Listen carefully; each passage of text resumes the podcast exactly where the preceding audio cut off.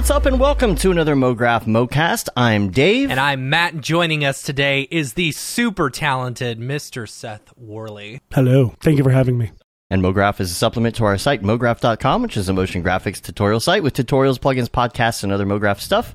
And on the show, we talk about everything ranging from motion graphics to Cinema 4D, After Effects, plugins, render engines, doing business, doing taxes, being a contractor, or working for the man. You can email us info at mograph.com.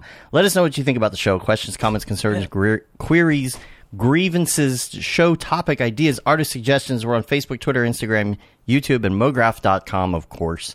And you can send us anything you would like to hear about on this show to our email address. Yeah. So, for those of you who are like, you don't talk enough about such and such, literally send us an email and Yeah. tell us what you want to hear about. And, And we'll, if you we'll do say, talk you it. talk too much about such and such, don't send us an email.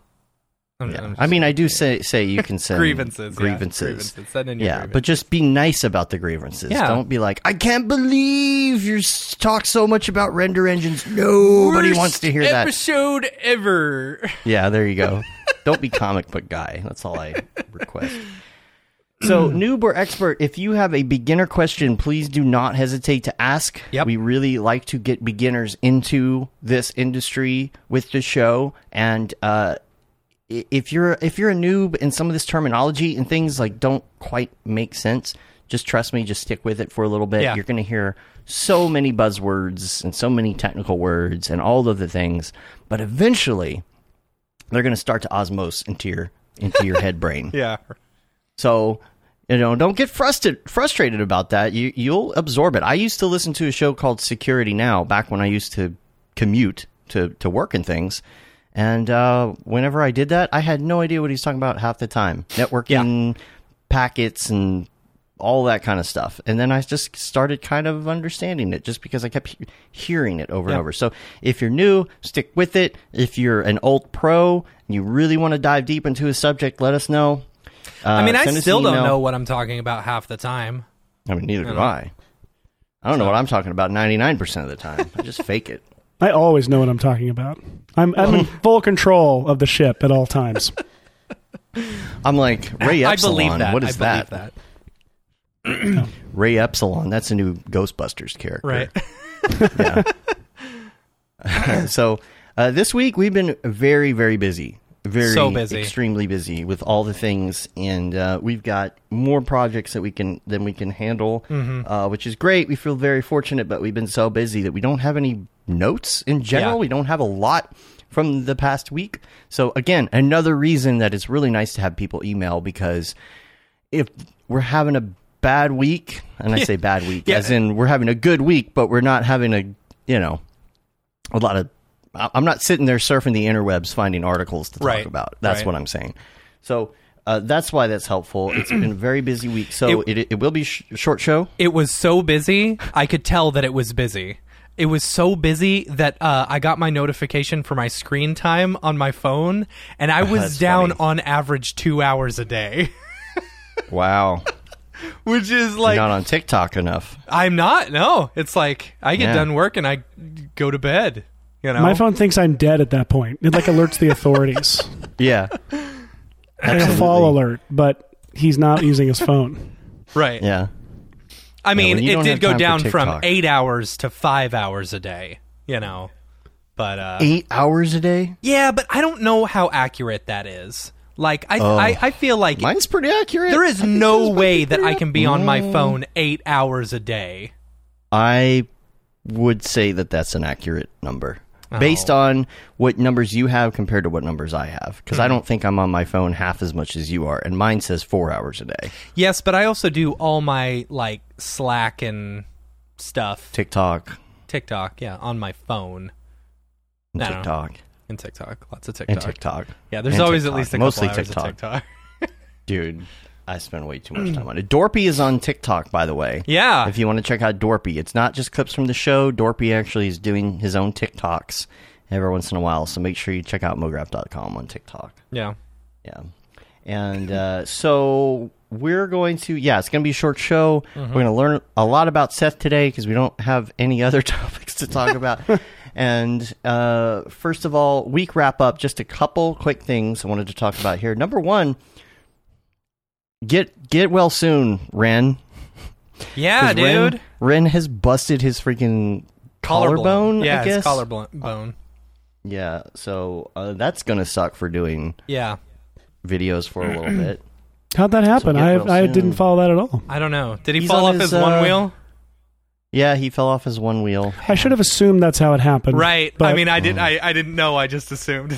he's okay, right? It's okay to make that joke. He's like, Yeah, yeah. he's, He's, I I mean- mean, he's okay. He posted on Instagram. He's, he's Didn't he also get hit by a car things. on his one wheel? Yeah, I remember Oh, that. I don't know about that. I think I, I'm Yeah. pretty sure that did happen. Yes, Yeah. Um, Jeez. but Wow. he's hopefully okay.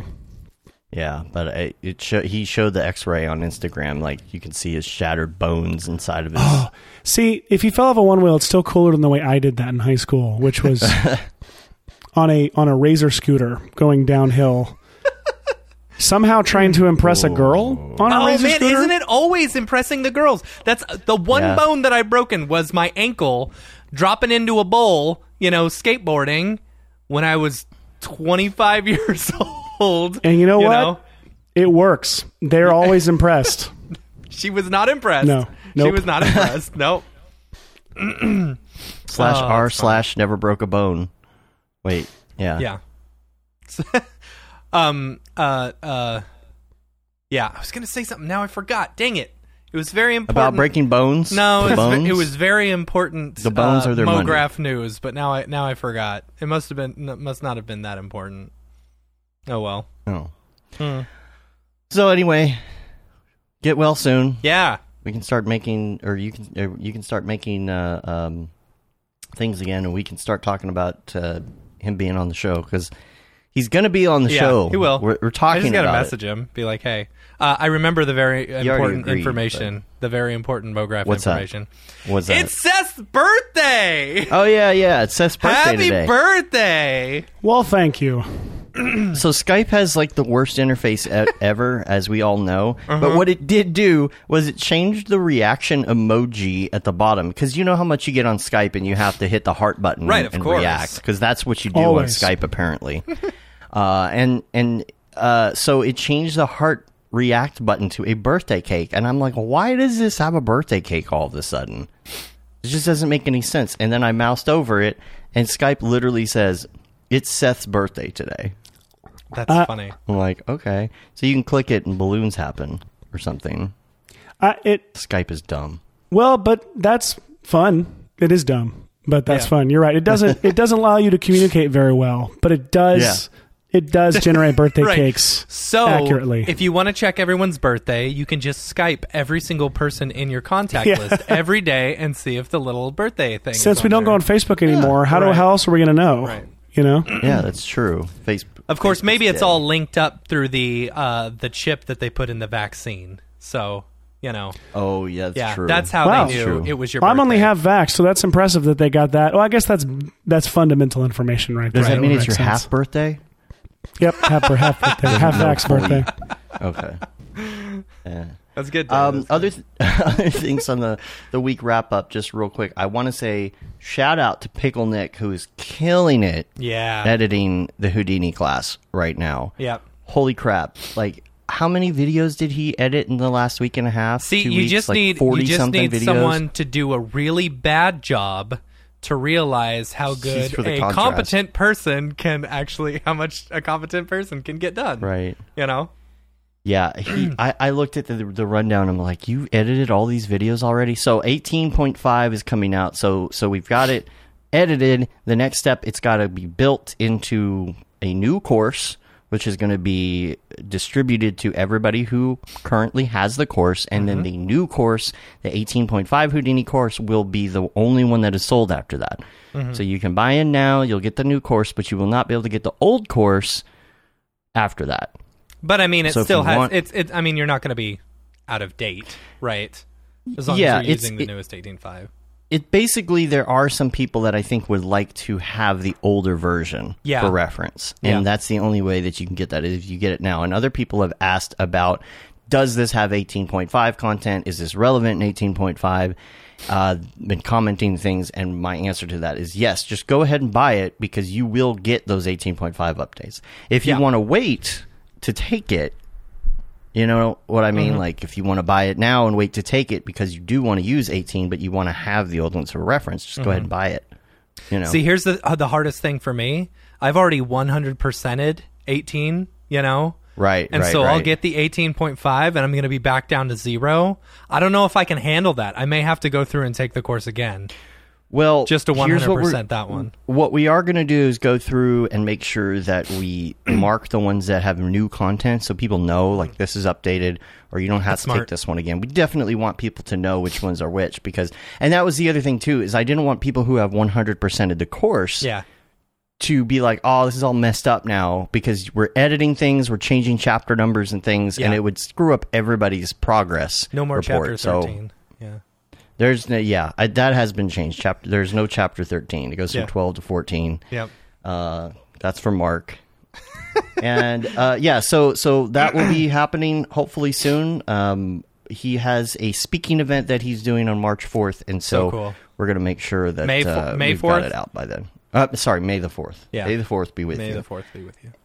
And uh, also, if you missed it, go check out Mixmaster Mike on our live episode of the drop from last Thursday. That was a lot of fun. Yeah. uh, I need to totally make a story out of your was- your last yeah. comment there. I was I would man it, it's not often smitten. it's not it's not often that I get kind of starstruck, you know? Mm-hmm. But like, you know, Beastie Boys were a huge part of my growing up and stuff like that and having a legend like Mixmaster Mike on the show, like I, I didn't feel like I could like tease or joke around or something like that, you know?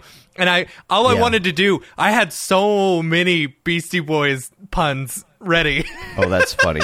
and You should have given them to Dorpy. yeah, I didn't say any of them, you know, except for the last end at Except the end. the last you know? one. That was good. So, yeah, that was hilarious. oh, thank you, XJ Ben Bell zero Mm, thank you for your spam. Yes, I'll definitely not click on that. Thank you. That link seems legit, right? I'm sure it's fine. Stupid people.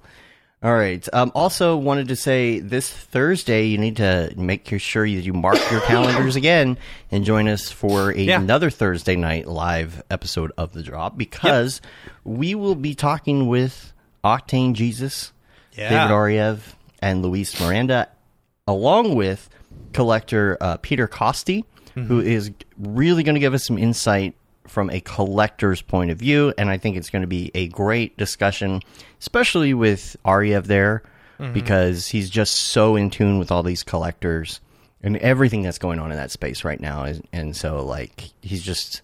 Uh, he's just like he's the hub. He's the center of everything right now. The Jesus, the Octane Jesus Yeah, Octane Jesus. he can tell us all about what's going on in that space and what people are doing and and um, I think it's really good to have information on how collectors are perceiving this industry. For sure. Uh, what they're doing. And it's some, a lot of collectors like to stay private. That's the thing. It's, it's like Yeah. hard to get them on the line and actually talk. Um, some collectors, especially the ones that have like a lot of crypto money in the bank, they try and stay kind of anonymous, which is Yeah. understandable Totally. because they don't want people trying to hack them or doing any anything shady.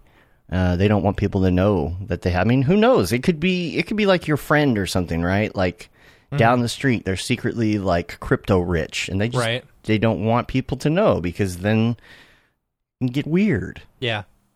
So um, it'll be nice to have a collector on the show and talk a little bit about that. So join us Thursday. And that's about it for week wrap up stuff. The only thing that I had for Ravcock, I just wanted to say I'm lazy and I have not watched Jules's It's so good. talk It's- yet because it's- it's, not on YouTube. And I'm It's good. Uh, you know, and like, uh, so Chad Ashley posted on the Slack yesterday, like uh, Mm-hmm. an Arnold preview, or like he's saying, talking about how Arnold GPU is getting really good, and it, it was so mega fast. I'm really interested to see that speed in Octane as well once they can get all the you know Arnold's uh, standard surface stuff working in Octane. Like I, I I think I think render like being able to do all these things in one place is going to be absolutely incredible. You know because I'm like right now we're working on a project where I'm having to render out volumetrics and volumetrics and Octane take forever. So I'm doing all my volumetrics, my spotlight volumetrics and stuff in Redshift and just rendering out a, a, another pass. It'll be so much better when we can incorporate all these into one, you know? Yeah. Um, only other thing I had on that was uh, X particles, X particles, and uh, uh, Octane have been weird lately. If you're using XP trails, um, do not change the uh, spline type to anything but the default. Like, say your splines, if you're doing XP trails and like they're kind of segmented, you know, normally you'd go and you'd change your spline type and make it a little bit smoother, like to a B spline or something. It's not working in Octane right now. Like it, it uh, when you're doing render as hair. Sorry, when you throw an Octane tag Oh. on it and you do render as hair, it like totally messes everything up. So the way that I found to uh, fix this is using a MoSpline object. So uh, you do your normal XP Trails stuff, but then you do a MoSpline object and throw the XP Trails into the MoSpline object, and then you can change the amount of segments in there, and then put your uh, render as hair on the MoSpline, and it works just fine. You know what I would like to see in cinema is better control over being able to turn things off and on for the sake of speed Yeah. in the viewport. I, I don't know. I, th- I I think that might be an S twenty four thing because I know they updated the solo hmm. stuff, but I don't know if that necessarily turns the everything off. You know what I'm saying? well, here's the thing. You could say, okay, do low quality, Yeah. right? You can do that in the viewport, but then things disappear. It's just like Yeah. an LOD thing. Like instead of having like 100 segments or uh, Yeah. sorry 100 cloners it goes down to 10 whatever Yeah. what i think would be really cool is if there was a way to track down an actual issue because that's the problem with me is i'll i'll be working on a project that's maybe not my own so i don't know where all the bones are buried and all of a sudden Right. there's a bunch of XPresso and somebody added a bunch of cloners and there's some fields and all this stuff is linked and it's going slow as hell and the first thing you do is you just turn things off to see if that works. And sometimes it works, but sometimes it doesn't. You're like, oh, there's something buried in here and something's taking up all the resources. And then you just have to go clicking around to figure it out. Yeah. The problem is, half the time, if you just turn something off, it's still calculating it. And that's Yeah. what makes me cr- kind of crazy. And I'm sure there's probably a reason for that. Mm-hmm. Like, let's just say you have a null and it's turned off for render, it's turned off for for viewport. Mm-hmm. Well, anything that's that it's doing probably needs to be calculated because what if you keyframed it to turn off and on the the visibility yeah. and and turn the thing on, right? Okay. well, that stuff's still being calculated. Now, what Gustav says, layers. The the answer to that is layers. Yeah. Which is understandable because if you do it Eh, and if you do it, you got to click on it. You got to select children. You got to make sure all the children are in that layer. Then you have to turn it off and render. You have to turn off. Okay, is this a generator? I don't know. You turn off generators. Maybe there's some XPresso in there, and you go mm-hmm. through all of this stuff, and then you realize that that's not what was slowing the viewport down. Right. And you're like, okay, because I really do. I do a layer called mute. Like mm-hmm. 99% of the time in a large project, I have a layer called mute, and everything that I just need to shut it the hell off goes in that layer. But I wish there was a way to say, this is super laggy in the viewport right now because of this. Yeah. It's just hard to track that down. Right. It, it's almost like a like a activity monitor or a task manager Yeah. of what is taking up the cool. most. Yeah, that would be cool. Yeah, because Yeah, that in there's the, stuff uh, sometimes that doesn't even make sense. Yeah. No, Yeah. There, there's stuff that doesn't make sense sometimes. Like I'll have a um, a cloner, and it's got I don't know, like we some we were working on the other day. It had a bunch of triangles in it, right? Yeah. literally extruded triangles. So it's like one poly extruded, Mm-hmm. and the other side is two polys, and then the part tracing it would be three more. So it's five polys. Mm-hmm. That should be fairly okay. But it was in so many cloners, and there was XPresso going on, and there was some sliders, and I don't know what else. uh, because it wasn't my project. But I'm looking at it. and I'm like, how are five sided triangles making I- it impossible to hit play in the viewport? I can't wait until all the. I, I feel like the what is it? The scene manager. What's the new node system in in cinema?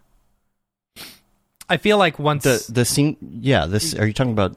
yeah, the, like you talking about all- the nodes themselves or the scene manager? Yeah, like the actual like nodes. I feel like once we all Mhm. start working that way, things are going to get a lot easier. You know, I don't know. I'm interested to Yeah. to to jump into that after this project is over. Yeah. anyway, Anyway, we had to fill some time, you know, since we didn't right? think of anything. So, uh, yeah, I got. Uh, well, I, I friggin' got, work for you know, Maxon. I should have been able to chime in on that conversation. Yeah, I, a I was more, waiting. but- Well- I was waiting. Yeah, Here's you the problem from Maxon, I- but you work I on work the for a company Shift- that merged sorry, with on the Red Giant Maxon. yeah, Yeah, So now, now I'm now I'm working for Maxon, having to learn once again how to use Cinema 4D, which I've learned right. four times Right. already. And then I, I learned it for a project, and I'm like, this rules. This is so easy to learn. I Yeah. now know Cinema 4D. And then I walk away from that project and forget everything I ever learned. yep, Right. yep. Isn't that the way it works? Yeah. That's how it works with quite a lot of software. The I good put- thing about Cinema 4D though is you come back and it's so intuitive. It's very Yeah. easy to Exactly. jump back into. I put ninety percent of the stuff that I know uh, from tutorials. I just put them in the back of my brain where I'm like, I Mm-hmm. don't need to remember how to do this because I know someone who will teach me how to do this. Yep. You know, If you need it, if I need it, and then I'll just go Mm-hmm. reference that that. Uh, Well, I'll do that too, but I tutorial won't save the tutorial that I used, and I won't remember Right. which one it Right. was. right. And I was like, oh, I can find that easily. And then I don't Yeah. even remember what I searched, what terms I searched to find it. And I'm like, it's there, it's out there, and it's perfect. And I don't remember what it is. Yeah. What helps me is to just make as extensive behind the scenes as I possibly can for the things, so that I can literally go back to that and be like, Uh-huh. oh, that's what those things are called. That's funny. yeah. So I am trying whenever I have quote unquote free time to uh, get back into Ableton. Just trying to learn a lot about. I'm not really trying to make a bunch of stuff. I'm just trying to learn about it. You know, so I might put a tutorial on when I'm working on something else or whatever. But nerd that I am, Mm-hmm. I open up Notion, and now I'm starting a Notion database. Oh, and I should have done. th- I mean, of course, Notion wasn't around, but I should have done this years ago in some fashion. Is is writing down what these tutorials are and what I found and why it's a good link and what I learned. So in Notion now, I started this tutorials database, and all it is is the name of the tutorial and the link. It has a tag, so you can say, okay, this is like a technical tutorial, this is a dubstep tutorial, whatever it is. But I'll put I put a section called learned, and and I'll write what I learned. Like, oh, I learned this really cool um, shortcut key like control e is to mm-hmm. is to slice or if you have a track that's a wave in arrangement view and you click on it you hit r it will reverse the you know things like that that you mm. learn and then the next time just like you said you you come back and you're like i don't remember. Mm-hmm. And it's like i was thinking like ah, i know there's a really good way to take a clip and move it to arrangement view a certain way and so I went back. I started writing this down, so I actually have a record. And so now you can you can take that, you can reference it, you can search it, you can send it to your friends and say, "Hey, you want to learn Ableton? Here's what helped me." That's And so, this smart. is my my Yeah. version of I it. That's so do that. smart. I do a version of that with story related stuff and writing related stuff, so like story structure stuff. I have a whole Air, Airtable is like I live on Airtable. And What's Airtable? It's like uh, spreadsheets on crack. Okay. Um, oh, that's what uh, Notion is. it's well, The competitor. uh, you know, I don't know. I, I'm familiar with Notion. I've used it a little bit, but Airtable is. Um, I'm not familiar enough with Notion to say how f- how it, it similar looks, yeah, the two just are. from the the. It Looking looks at it. similar. It. looks very. similar. But it's- Gosh, yeah, Man, does. I live on the thing. I have like shortcuts that build that like speak to the th- speak to and speak and and and you know talk to uh, Airtable. But like I've got one with story structure stuff that's like this entire database of like every possible resource I've learned or can access to, and I never even thought about doing it with tutorials. It's so smart because like in Airtable you can do like thumbnails and you can put in URLs and and and like you know tag stuff and link them to each other and i'm not represented by airtable no matter how hard i try every day to get their attention um, Looking Uh, at it, it, it does look like a very similar version of Yeah. Notion. Looks like a pretty, That's the prettier version of Notion. It is prettier, Mm-hmm. but the problem is you never know about like features and things. And sometimes it's like, man, there's one feature Yeah. that I really like on this other thing. It's not worth moving to just for that one feature. But yeah. this does look like the the interface is a lot prettier. The interface is everything sure. for me. I'm I am Yeah. so Yeah. superficial. I will go Yeah. with a prettier environment uh, over function. Yeah. it, it not all the time, but if it's just enough, like yeah, Yeah, it because it it does have like the integrations for me are something that are interesting because I was working with uh who was I working with? I think Jeremy and I were trying to figure out kind of a way to do something by connecting one thing through automate.io and doing a Zapier and doing all this crap and it's like, okay, we've made it too convoluted. It's just too hard to integrate, but you know, I see this and it's like got integrations and I'm like, all right. Huge, huge, huge, huge. Oh, See, I need to move all the nerd. Camp MoGraph stuff over to like something like this, or uh, You just put it like on Notion, Notion. or something. That's a good idea. The thing is, if you put everything right now, it's all just an Excel file, yeah, you you which can is take probably Notion a terrible and like idea. you could put the project stuff together, the MoGraph stuff we're Mm-hmm. working on, in with the Camp MoGraph stuff, and then you could have your own dashboard. Yeah. And that's Yeah. what I do. I have a dashboard. It shows me my personal things I have to do, my work things I have to do. I'm such a Notion nerd. So I'm equal on Airtable nerd. Like I, Yeah. I get, I have like a ca- a Calendly link just for friends to go to to schedule Airtable. Like me teaching them how to use Airtable or That's how to do funny. things with it because I'm like, if I if if if all if something happened to where MoGraph was outlawed or you know After Mm-hmm. Effects use was outlawed, it's like I, I feel like I have I could have a thriving career like it, just organizing data for people, which is the most Right. anti antithetical thing to like what you know, right. What you're uh, I present doing. as my thing that I do. Yeah, but it's satisfying. There's something satisfying, and and it might be like the control freak in me 100%. that likes it, but it's just like I can throw everything in here, and then I'll I'll do it, and I'll sit down and I'll get it organized, and I'll update the status of everything, and I'll figure out what I have to do, and I'll put everything in my calendar, and then I'll be like. I feel like I should be doing something right now. Am I supposed to be doing something? Well, no, Oh. no look at Notion. You're not supposed to be doing anything right now. Maybe you could play some Halo for Right, a change. But some you know, secretly, it's a it's a ultimate form of procrastination. Like I'm pre- I'm organizing all of my information. I'm I'm preparing. Mm-hmm. It's really I'm just putting off working as long as I can and hope and, and under the Yeah. guise of Yeah. making the work Yeah. easier down the road. Yeah. Yeah.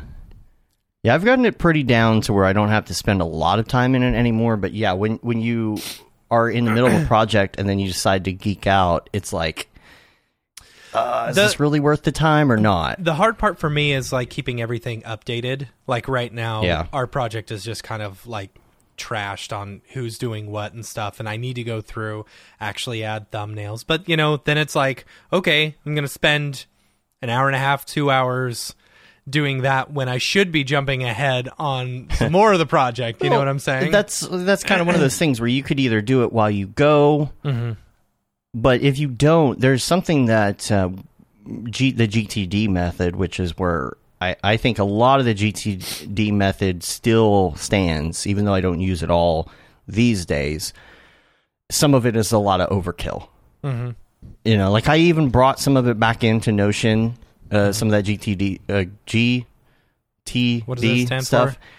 Getting Guillermo, things done. Guillermo Oh. del Toro is what you're trying to say. You Guillermo- use Guillermo del Yeah, yeah, Toro yeah. as like yeah. Yeah, getting things done. Uh, it's a method uh, from what's his name, David Allen.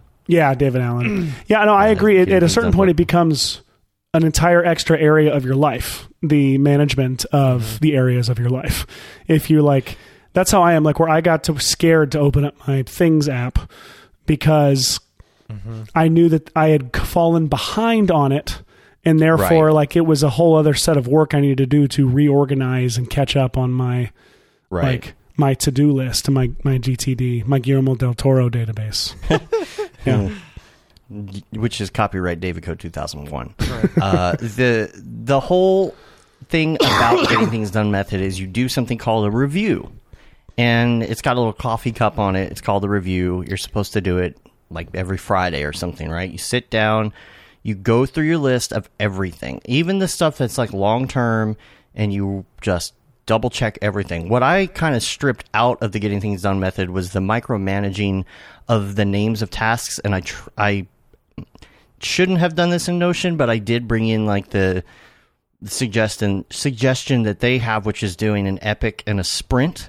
Which an epic would be like a long term project, and a sprint is a little thing you have to do for it, like mm-hmm. send an email or whatever. Now, back in the GTD days, when I really used to get into OmniFocus and things, I'd be I'd put all of that down. Like email is a thing you have to do, or mm-hmm. drive is a thing you have to do, or print.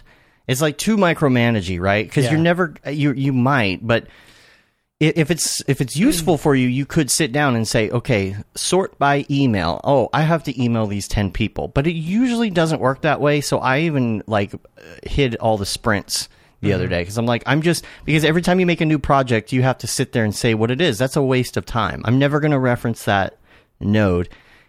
Anyway, mm-hmm. we've gotten way too geeky with the GTD, but if you go through Matt and you maybe say, okay, every Friday mm-hmm. I'm going to go through and look at these things. I think it's a good way to do it. Yeah. You won't you won't have to spend too much time Yeah. working on it, but these systems don't work unless you update them, right? Right, that's for sure. Like a, a contractor can't go in and say, "Oh, what's on my to-do list on my assignment board?" if it's not accurate. So at least a week. That's generally what I do. Is every week I go through and clean up. hmm Yeah, Yeah, Yeah. organization. Am I right? I guess. Hooray. But yeah, I've got a little. Yeah. Uh, I've got a little sticky pad that I keep on my desktop Mhm. that I write things on.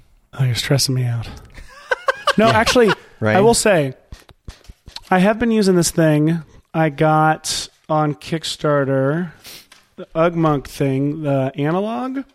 It's like this cool little wood thing, hmm. and it, you have cards. It's very GTD. You have cards Yeah. for. You have next cards, you have someday cards, and then you have today cards. And every day you just write on their list your today, like what the stuff is to get done today, and then you mm-hmm. Put it in the thing like that, and it sits on your desk, looking at you in a really nice, aesthetically. Again, the aesthet- the aesthetics are everything. Yeah, you yeah, know, yeah. it's pleasing. Yeah. But it's actually been really helpful during the pandemic when I like uh, like as I've been working. I have so many like distractions. I have three kids, like so, like Yeah. And up until we just moved into this house, like I was working out of a living room of a townhome where my kids were also doing school Everywhere. and everything else. Yeah, and so yeah. to have this one central little place that wasn't an app that it didn't, I didn't have to open up my phone or my computer to look at, but I could literally physically look down at my desk and be reminded, Mm-hmm. like, if you're gonna do one thing right now, you have time to do that thing. It's nice, and then what's cool is you get this stack of dead trees that you have Right. all of your to-do list that you've done. And on the back you can do notes and stuff. Anyway, again, I'm not repped by Ugmonk, no matter how hard I try. but uh Well, a lot of people like to do that method, and they actually will write down if they didn't get stuff done the day before. They will rewrite their da- daily to do list every day because it gets to the point where, like, if you if you have to rewrite something like five days in a row, there's something that you're not oh, taking care of. if you have to rewrite it 5 days in a row, you just stop writing it. it's terrible. But like Yeah. a lot of it for me is like I just stop writing it. And I realize, oh, that may not be a big deal because the world isn't ended and I can just put that off. The easiest thing to do is just to have an epic or or a, or anything like that. That is, uh, you know, maybe not an epic or or a, like a uh, maybe a status or or something that you can write on it instead of saying, "Oh, I need to do this tomorrow" or "I need to do this week." You could say whenever. It's a long term thing, so you can just put it in there, and at least it's out of your brain. Uh, other thing that I do, I, I don't like keeping like a general outboard brain inbox in Notion.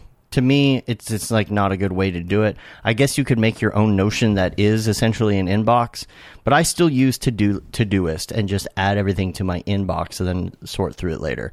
It's it's mainly for me about getting things out of my head so that it's not just looping in the back of my mind what I have to do. And then I'll go through that list and I'll start planning out my week. Like every Sunday, I kind of do.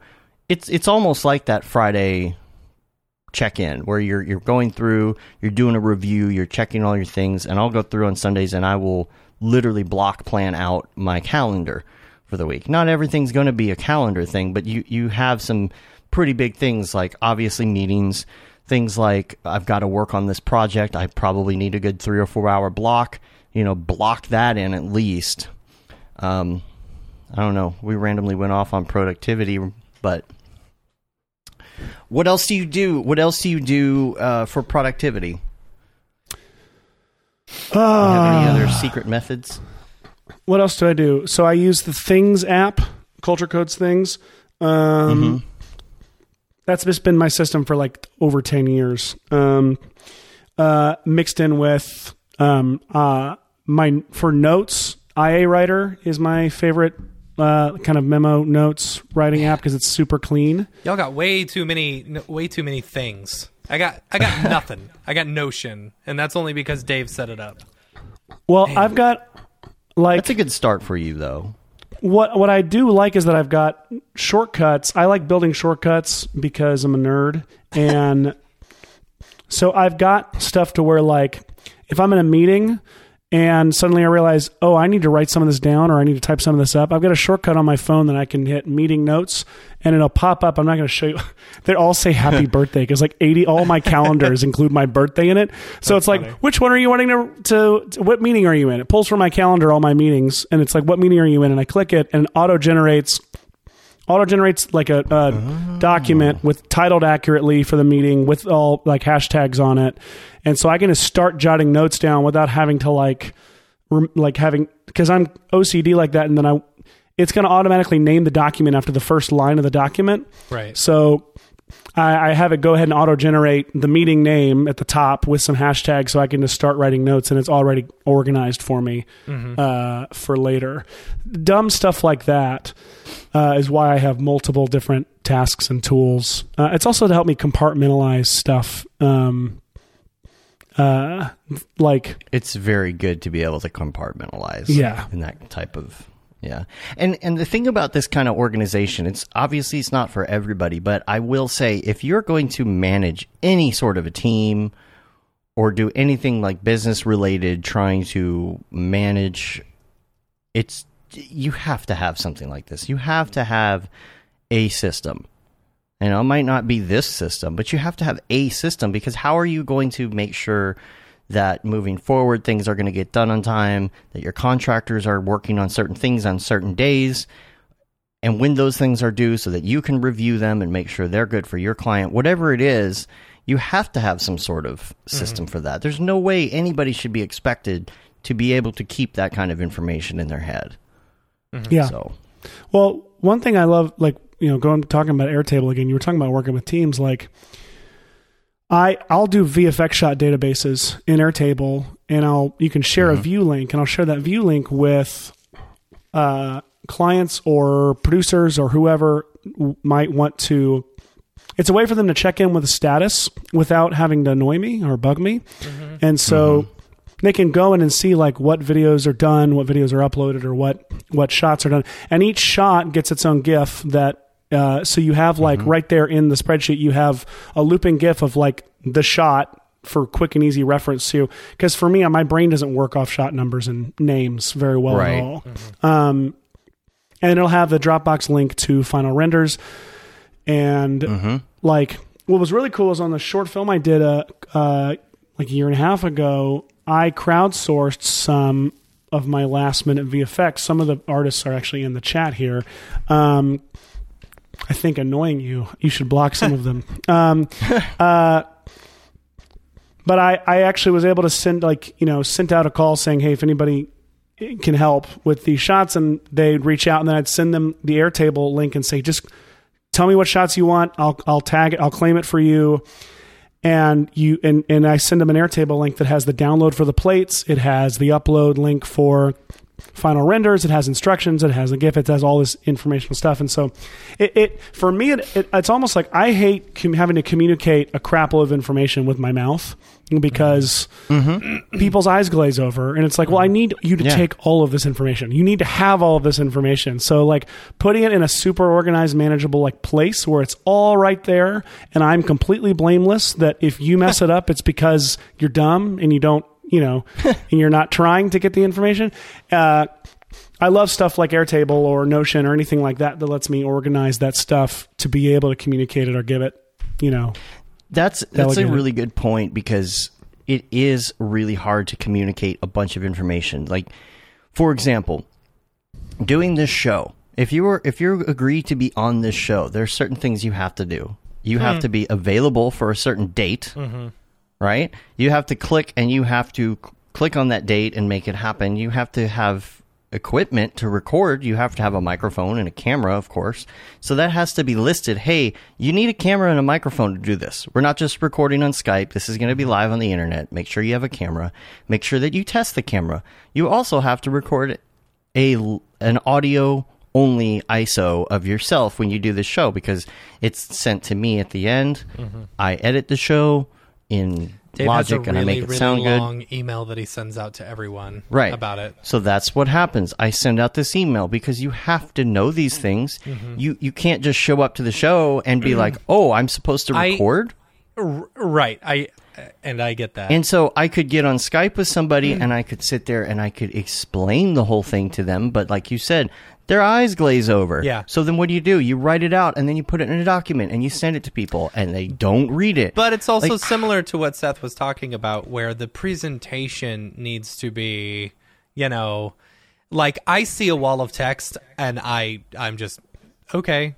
Uh, that's that's a bunch of text. some of that's Like, your ADD. yeah, maybe, you know. Well, but it's like you, I wait, ADD is th- that. Those are the key letters here. Like that's that's what motivates everything I'm talking about. Is because I'm heavily medicated for ADHD, and I'm like, if I, uh, my whole thing is like, if I, if if I look at it and I feel like I would retain the information, like I, I if basically if it passes me, like I feel like it, anybody will look at the information, like anybody will get it. So it's like if I can get it into a f- into a, a format that I would consume and I would not skip over or miss, um, then we should be pretty good.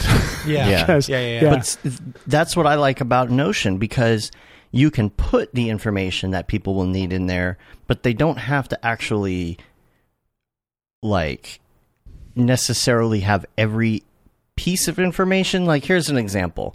Um, I think I probably put in that document how to make sure your levels are good or something to that extent, Yeah. right? Here, here's what's good about levels. Now, if you're an audio person, you already understand how to do that, right? So sometimes not all the information is necessary, but it's necessary for certain people. And I feel like that's why using something for management like Notion or Airtable or whatever is great. Like the Stop Being Afraid of Houdini course, there was so much information that had to be relayed, right? Like who is working on what? Who's recording what? What chapter is this? What time codes are being inserted for new 18.5 content? Who's working? So all of that goes into the system and what's great is the information is there for the people who need it and you can also I'm sure Airtable does this you can you can go in and you can look at not only like where someone added you at added you like at Dave hey I have a question about something but also you can do like this passive thing where you're you're following something. It's like following a Facebook thread where people will do something and they'll be talking to each other, but you get a follow thing that says, "Hey, these people on your project did this, this, and this," and it's a passive notification mm-hmm. for you because you can look at it and you can say, "Okay, things are going accordingly that issue is taken care of. I don't need to talk to them about it. I don't need to email them. I don't need to Skype them and say, "Hey, how's this going?" because I know how it's going. Mm-hmm. Yeah. You know, and it's just a passive way to monitor what you're doing. So, anywho, Anywho, let, let's let's talk about your I, have- career. I feel like I've guided this into being the most boring episode of MoGraph in the history Dude, of all right. the podcast. no, talk no, about- no, me. there was no clarification This is not there. It was boring that's all right. It wasn't. No, it's not Seth. It's not boring at all. It was that's all right. No, it's, it's- it's not it's totally- it- this is not a boring episode. This is not a boring The episode. thing is, I can tell. in this I will tell you exactly this. which ones were the boring episodes. This one. Do it. Do now. Live. Let's hear it. Ooh, Tell me. juicy gossip. No. Now no. this got interesting. I don't Uh, want to call them out. That's very. that's very uh, relevant to a lot of motion graphic designers. I think when I- I, I bet you there's 99 percent of people listening to this are relating to some of the things that we're talking about. I don't know about so- ninety nine percent of it. Like I, honestly, like when it comes to, I, I have never been good at project management, like software stuff. You know, like I I I I, I find just a simple list works great for me. You know, because it just it's it's too much. Like there's too many. Like especially in Notion, we've got five different ways of doing things. You know, and it's like. I, I don't know. Sometimes it gets, But it that's gets it's confusing. all the same thing. It's just how you want to Well- receive that information. to Matt's point, uh, I will say, I like I love things. I've OmniFocus is great. Like personal task management software. There's tons of great options out there. Mm-hmm. Team task management software, project management Yes. software. There is Yes. nothing good. Absolutely Yes. nothing solid and reliable out there. I, I think part of that is that you have to build your own. I really, really think And there's nothing everyone going to fit does everybody. everyone does project management different the way like Yeah. dave's Yes, in the way your brain Notion, works and, and- i kind of get it you know like for a few things it's very convenient but for the most part it's like there's so much there that i'm just like i, I yeah, can't I it's, can't. there's no no one's been able to turn and make the Slack version of it where you're like, I like it here. I'll actually, you know, Mm-hmm. Yeah. I'll come here and it feels light and casual, and uh, my work feels not boring in this environment. And no one's done And that you- for project management. It's always just felt like one Right. more thing that emails you 80 times and that you have to go log and check in with. And the problem is when you find something that works and you try and send it to somebody else, and they're like, "Man, I've already got project management software." I And you're like, no, you don't. don't. This is the Yeah. one. Yeah. this is the one. No, no. Now we're going to change over to this one. Now, so I, I mean, we're trying to stick with one thing, but when you're managing a project with a hundred videos and six contractors and a million different due dates, there is no way. There's no way you could just write it down and then not all of a sudden realize at the last second that something's not right or you missed a deadline or or or all of a sudden you have like five days of work to do in an hour. Mm-hmm. Like you have to have some way to write it down, or else how are you going to get major projects done? And if you can't get major projects done, how are you going to evolve your company? Mm-hmm. Because it's great if you're a contractor, a single contractor working, but but how are you ever going to make more than like your year's salary? Unless you hire somebody, unless you expand in some way, shape, or form. And you cannot do that without having a team. Whether you're hiring somebody uh, as an employee full time or you're hiring contractors, you've got to manage that team. There is no way to build your business. It's just not. It's gonna. It's gonna. It's not that you can't make money. It's not that you can't make a good living. But you're never gonna make more than your year's salary if you don't start mm-hmm. managing people, delegating tasks, organizing things. You know, and of course going for those big projects that feel impossible and making them happen. So that's why I feel like management is important. You know, if you don't do it, that's fine. That's your decision, but it, it definitely will make a difference moving forward with what you plan on doing if you're running a business that's going to go anywhere more than just, hey, this is me as a sole proprietorship. So, So just do it, Matt. Come on. yeah I don't know. I don't know. Fight, I- guys. No, fight. but- That's but what I'm looking been for doing here. Here's the Matt's thing, been like- doing it. I like a simple Excel sheet, you know? Like, Mm-hmm. for example, uh, some clients that we're working with right now, you know, they have just an Excel sheet with like dates due, projects, uh, you know, different videos and stuff. And it's like, okay, I can follow that really easily, Yeah. you know? But um, my, my entire budget is built out in one Excel sheet, you know? Like, uh, but then I've got another client who uses Basecamp, and that's com- confusing AF.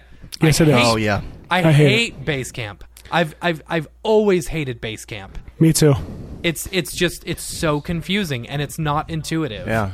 You know? See, that's an example of people who do project management and say this is how we feel project management should be done and our way should work for you. Mm-hmm. Whereas with notion you're building it to work the way that you decide you want it to work. And i Yeah. feel like that's why a lot of people are gravitating toward notion airtable and that kind of like dynamically changing fields and and that whole database driven thing. John haley in the chat. Miss you john haley. We were talking on Halo last night that we are missing the presence of John Haley in our mm-hmm. In our uh, Xbox live June chats. 11th, we're going to have a big Halo party to celebrate the end of our big project. It's going to be awesome. Anyone who's interested, let us know. Yeah, yeah. All right, Seth. Let's talk about you and motion graphics and VFX and all the things. I think we're doing pretty well for the sh- uh, short show. We've already gone Sure. an hour, so Are we're we already at an hour? We're an hour already. All right. Yeah, that's good. Action packed hour of task management. Okay, maybe So, this is a uh, what you boring wanna show. know? Indeed. Let's heat things up. Uh, let's let's do this. Let's start from the beginning Mm-hmm. because uh, I don't. We haven't met in person. So We haven't met Really? in person. would- no. I don't, I don't think, think we so. have. I don't think we have. Uh, un- unless Who we are just, you like- people? I've no. How how did we meet then? No. Uh, the thing is that when we meet people in real life, usually we have a chance to sit down and learn about where they came from, and where they went to school, and all Yeah. the things, and we don't get to do that, especially nowadays. Uh, so so we know where you're from in general, and that you're Mm-hmm. from Red Giant, uh, and we've we've hung out on Skype and uh, 3D motion show, that kind of thing. But we really haven't had a chance to sit down, have a beer, so to speak, and talk about where you started and where you went to school or didn't go to school. Yeah, it's 1 p.m. Let's drink. Let's crack it open. Um, Yeah, there you go. uh, so, it's Miller time. uh, school wise, I, I, I went to uh, a year at Baylor University um, Oh. for telecommunications. Uh, I'm from Nashville, here in Nashville, Tennessee. Went to Waco, went to Baylor for a year, came back. Uh, I started getting a lot of work in the music industry back here doing video, uh, doing like electronic press kit videos and uh, promos for like up and coming artists. Um, I was cheap labor for a record label to hire and send on tour with bands to sh- or into the studio to shoot, you know, B roll and then eventually also cut EPKs and stuff. And uh, I liked, and I was getting so much work. I came back to Nashville. There's a film school here in town called Watkins Film School that I went to for a little while. Um, but the majority of my education came from just working and doing the work. Um, Ever since I was in middle school, uh, I've just I've always felt very natural with a camera, and eventually all through high school was with a v, an SVHS deck to deck linear editing system that was donated to the church that my dad was the was the worship pastor at, and nobody at this church knew how to operate this thing, so I taught myself. And it be- this closet that it was in became my like makeshift office. And my friends and I would run around on the weekends and shoot stuff, and I edit on these VHS tapes. And I kind of I cut my teeth uh, constantly filming and editing stuff that would be shown either on our high school TV pros uh, uh, TV broadcasting program, uh, the cable access channel that we had to actually create content for. Um, I would be shooting, editing content for that, and or for our youth group, like dumb videos we'd make and show our youth group. And the key to those both those things was that they both had an audience built in, and so it wasn't just me making dumb stuff and thinking that I'm great. It was me making dumb stuff, showing it to a room full of people, and learning that I'm not great. And um, and constantly like getting to experiment and try and and see what works, what audiences respond to, what they don't, and And not accidentally hitting assemble edit instead of insert edit Oh, because then gosh, time yeah. code's over, man. many many So, game times. over. Good old and this thing, this, hole in the spe- spec- this specific deck, it's something about if the the time code would would go would start flashing like it would go to zero all of a sudden and start flashing like it would as an error message and if you had to karate chop the left jog wheel like just the right way and it would go back to normal otherwise Uh-huh. within five seconds it would start taping over your your uh your Oh your raw footage tape Oh, um, jeez. Yeah. And so uh, this thing was was was a was a dangerous, risky game that was a lot of fun. Um, Even if you took the tab out, would it still uh, no, probably not. But a record override? probably not. You're right. I should have done See, that. that's why. that's Um, why your A or your main one, your source, is not a record deck. It's just a play deck. This one was ha- was a record deck too. it was Oh ridiculous. man. It was ridiculous. But man, I I loved learning on that thing because it taught me like editing with permanence and like Yeah. and also taught me how to ex- still be experimental in that medium, like still how to like tricks to get it. Just it was a really great way to learn editing and storytelling through that medium. Um, Do you have an MX50 or MX12 in between those two bad boys? oh, that's an excellent question, and I don't. Those little Panasonic, you could do some wipes and stuff. Oh, the little black. bomb. Uh, I Yeah, think you I know have what like you're a talking little about. mixer looking thing, and it had like a you know switcher handle. I, I mean, I think it could be used as a switcher if you wanted. Yes, I hated that thing. It didn't have the haptic feedback that like that big old nasty deck to deck one had where like I'm pushing buttons and getting clicks and beeps and hearing my tape get taped over. Like uh, I liked having that immediate feedback. Um, the smoother the experience got, the less fun it was to edit. Um, there was a Casablanca in there at one point. I know that.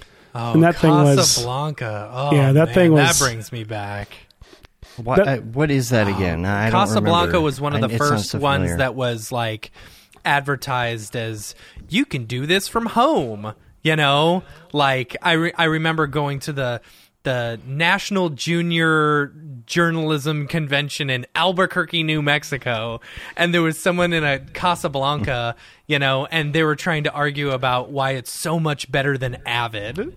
Yeah. so ridiculous. Ah, yeah. It was just a little black box you put on Uh-huh. the TV, and it came with a jog with like you know it came with a with a, about a ball like the mouse roller Mm-hmm. ball, and like it was it was like oh this is neat I'm doing the Casablanca, but very quickly my my senior year our high school got a MacBook or got a, a PowerBook Mm-hmm. with Final Cut, and that's when I that's when uh, that's when I really I dived into you know nonlinear editing for real, and I used Final Cut all the way up until. Uh huh. I used Final Cut up until Final Cut 10, and then I moved Yep. over to Premiere. Yep. And because As I'm not an editor, did. Yeah, Yeah.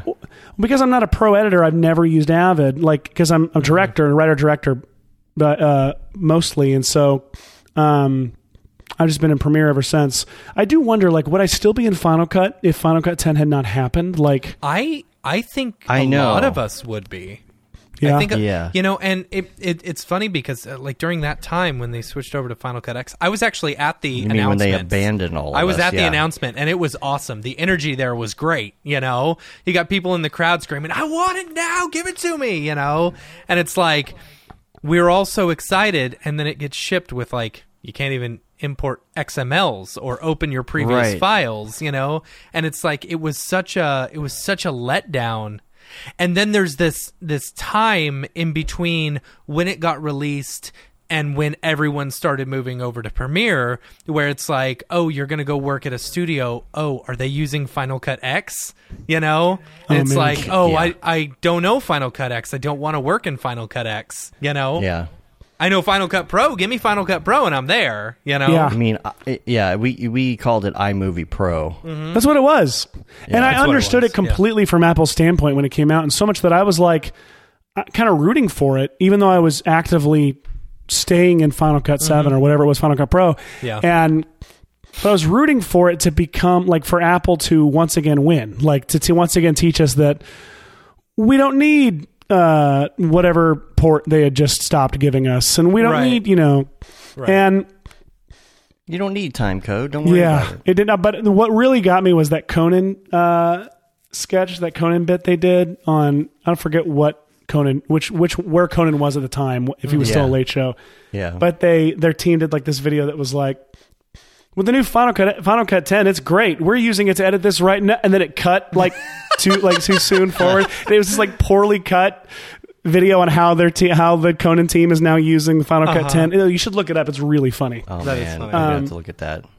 So after high school, college here and there, and then um, Uh, over, I eventually uh, got a job at a company here in town that did that like organized and put on uh, of like conferences and events, and I uh, including these like summer camps for youth and kids. And I my job was creating content material that played at these events. So for all the conferences and stuff, it was these openers and bumpers. Um, and that's where I got to use someone else's money to learn After Effects. Mm-hmm. Um, Okay. Um, it was around that time. This is maybe like 2008, 2009. So J.J. Abrams' issue of Wired had come out where he gave a call out to Andrew Kramer in Video Copilot. And I was like, I should check out Video Copilot. And because of it, Kramer, it, within a year, so started learning After Effects. Exactly a year later, um, Aharon Rabinowitz at Red Giant had seen some of the stuff I've been posting on Vimeo and asked if I wanted to make a short film with Red Giant and- or a tutorial Nice. for Red Giant, which then became uh, which th- we also then went on to do a short film. Uh, he wanted to make a a what he called in his words, and he'll throw up in his mouth, not even knowing I'm saying it, but somewhere in the world he'll throw up in his mouth when I say this. uh, a viral short film, and. Uh, good old- oh yeah, this is gonna go viral. But to his credit, this was a time. This is 2010, 2011. This is back. This is an during a time when you could make a short film and put it on YouTube, and it had a very strong chance of actually going viral. And that filmmaker could then be directing a Thor movie six months later. Right. Um, right. But that's and- when clients started coming to everybody saying, "We want to make a viral video." Yeah. Yeah. Well, but to Aharon's credit, what was what his what was smart about his take was we should make a short film, and it should just be an absolutely spectacular short film. Right. and we shouldn't hype our products with it at all. It should just be a great standalone short film that links to a behind the scenes, and our behind the scenes should just hype the living hell out of all of our products. yeah. Right. Um, and we should use all of the Red Giants products to make this. And and and through our dis- our conversations, we both agreed that like this should also also thematically be about the main product too. Which in that case, it was a film called Plot Device, and it was about a uh, it was about remember that. Magic Bullet, uh, Yeah. Magic Bullet Suite, and the concept itself was inherently about color grading, color correction, because it was about a, guy, a kid who gets a button and he every time he presses the button, the color grade changes and he's in, in a different genre of film, like a zom- surrounded by zombies, or he's got people shooting at him. And so the the concept was inherently based on the theme, the same theme that the product itself was about and based mm-hmm. on.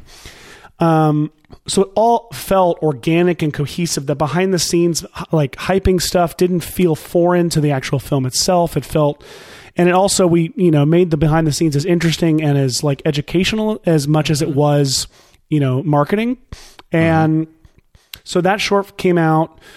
Uh, and again, I had Aharon had found me because I was doing these videos at my job and experimenting and learning After Effects, and also at the same time making these narrative, like comedy sketches and narrative miniseries for the summer camps that my employer like put on.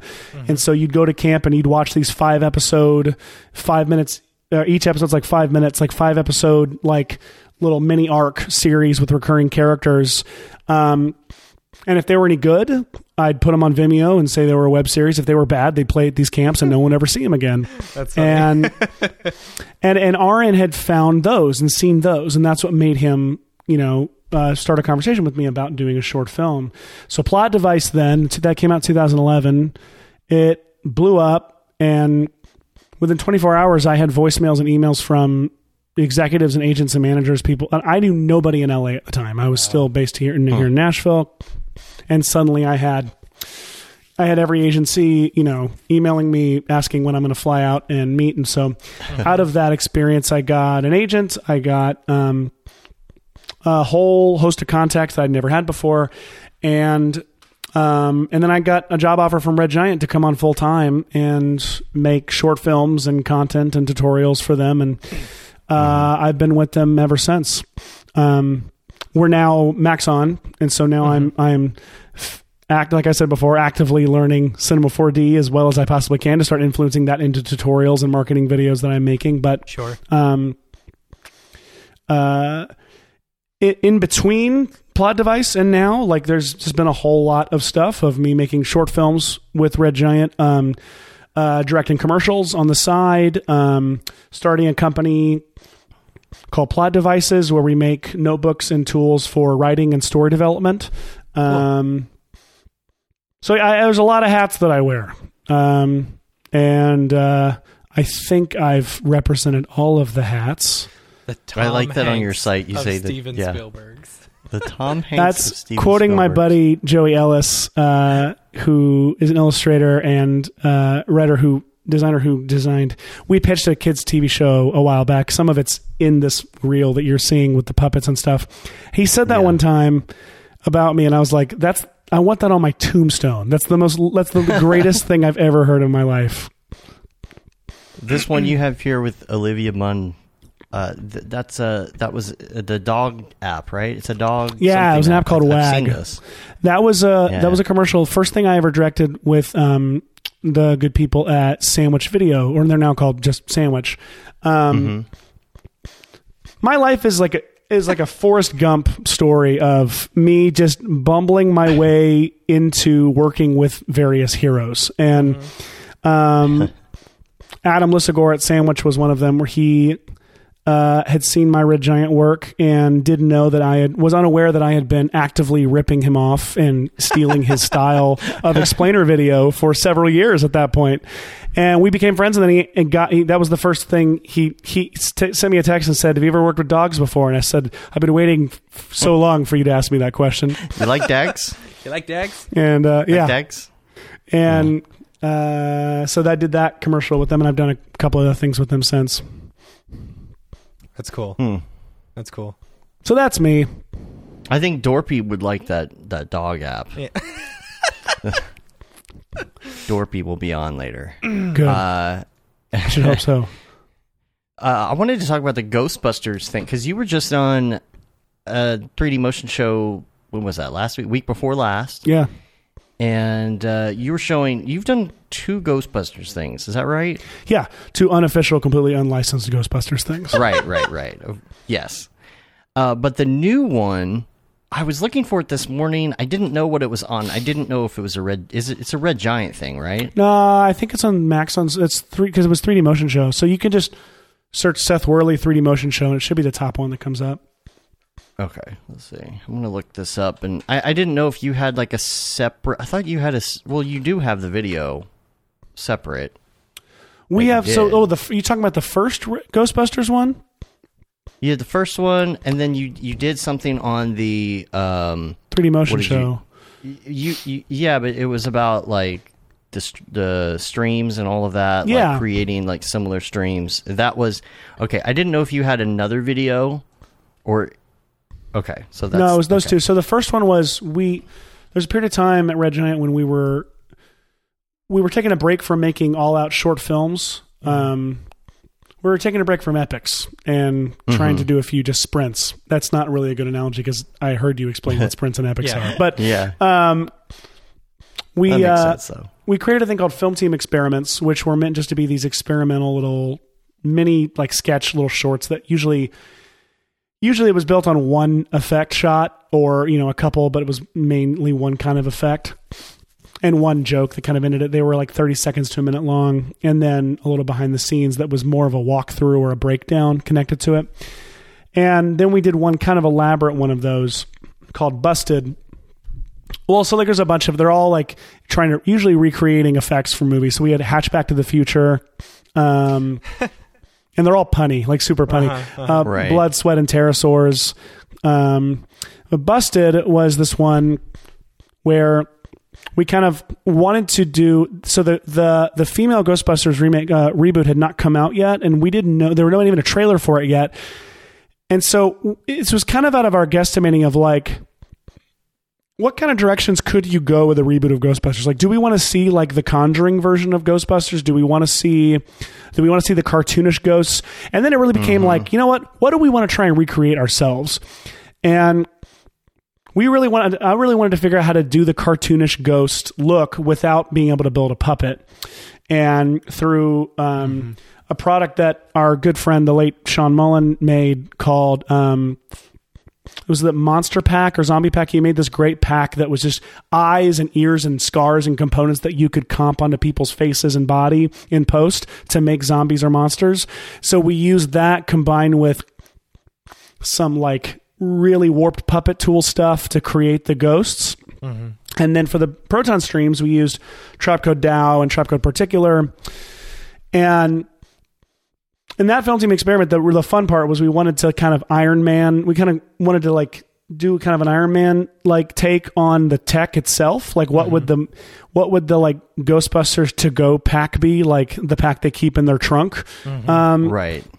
kind of stuff. And so the trap is like a the ghost trap is a puck in that that he throws onto surfaces and it sticks and the aperture opens and sucks the ghost in. And his like proton pack is a little mini gun with it was a lot of fun to put that one together and just and and it, it's like a it's a Ghostbuster on his day off at at the at a uh, at a gym Yeah. and uh, has to bust some ghosts that are really just trying to get their reps in. There's really no reason he needs to bust them. Right? Um, They're skipping leg day though because Right. They don't. Yeah, exactly. Um, and so we. So this time around for the 3D motion show, I had been thinking for a while about how there was this big Trapcode particular update that just happened. Um, that introduced flocking simulation. Um, And I kept and and on and also since that busted tutorial, uh, busted film team experiment, we've also you know introduced it in particular uh, multiple emitter systems. And whereas before it was like I needed one instance of Tao or particular for the main stream, then I needed a couple instances for the blue lightning that's around the stream as well. I need to make these, and I need an instance for the sparks that come off of them, and then I need to a way to have them all talk to each other in case I modify the stream or the turbulence field. They need to all, you know, still talk to each other and stay in sync. And now, with the way particulars built, you can build it all in one system, and it's mm-hmm. a lot easier. And I was like, mm-hmm. and I thought, and I've been thinking about how you could use flocking to create a target and literally just have you emit particles and they and have them all go in a stream toward that target and even move that target around a Yeah. scene and have the physics act the way they're supposed to. So, uh, so that became kind of what that ex- I experimenting with that led to my 3D motion show presentation a couple weeks ago where I showed how to do that, and it also included using a a universe plugin that called Universe Ecto, which was created as a result of that first film team experiment. that's Um, exactly what I was about to ask you because you didn't have that plugin the first time. No, I so Harry, Frank, and I who had been talking about some various plugins that you, we could make for Universe, like or he could. I say we, Red Giant, but our, um, Harry right. was doing the primary engineering side, but I at the same time had also been experimenting with our our techno like our development tools that create Universe plugins, and uh, I had built two on my own. One I called Slippin' Jimmy after because it was created to recreate the Better Call Saul opening titles. Gotcha. Um, okay. and then the other one I was calling Ecto, and it was to create that like ghosty, uh, smoky glow um, around anything with an alpha channel. And Harry took those both those ideas in my code and threw out my code and started from scratch and made a much more efficient version of those tools. Um, And the Better Call Saul one became called AV Club, and it simulates the look of Yeah. running an alpha, an alpha, you know, an image or a titles through an old crappy switcher. Um, And you were also taking like you were you were going in and doing like purposely bad green screening in order to take the artifacts and put them on top of what you were working on, right? yeah. Oh, that's my favorite kind of stuff, man.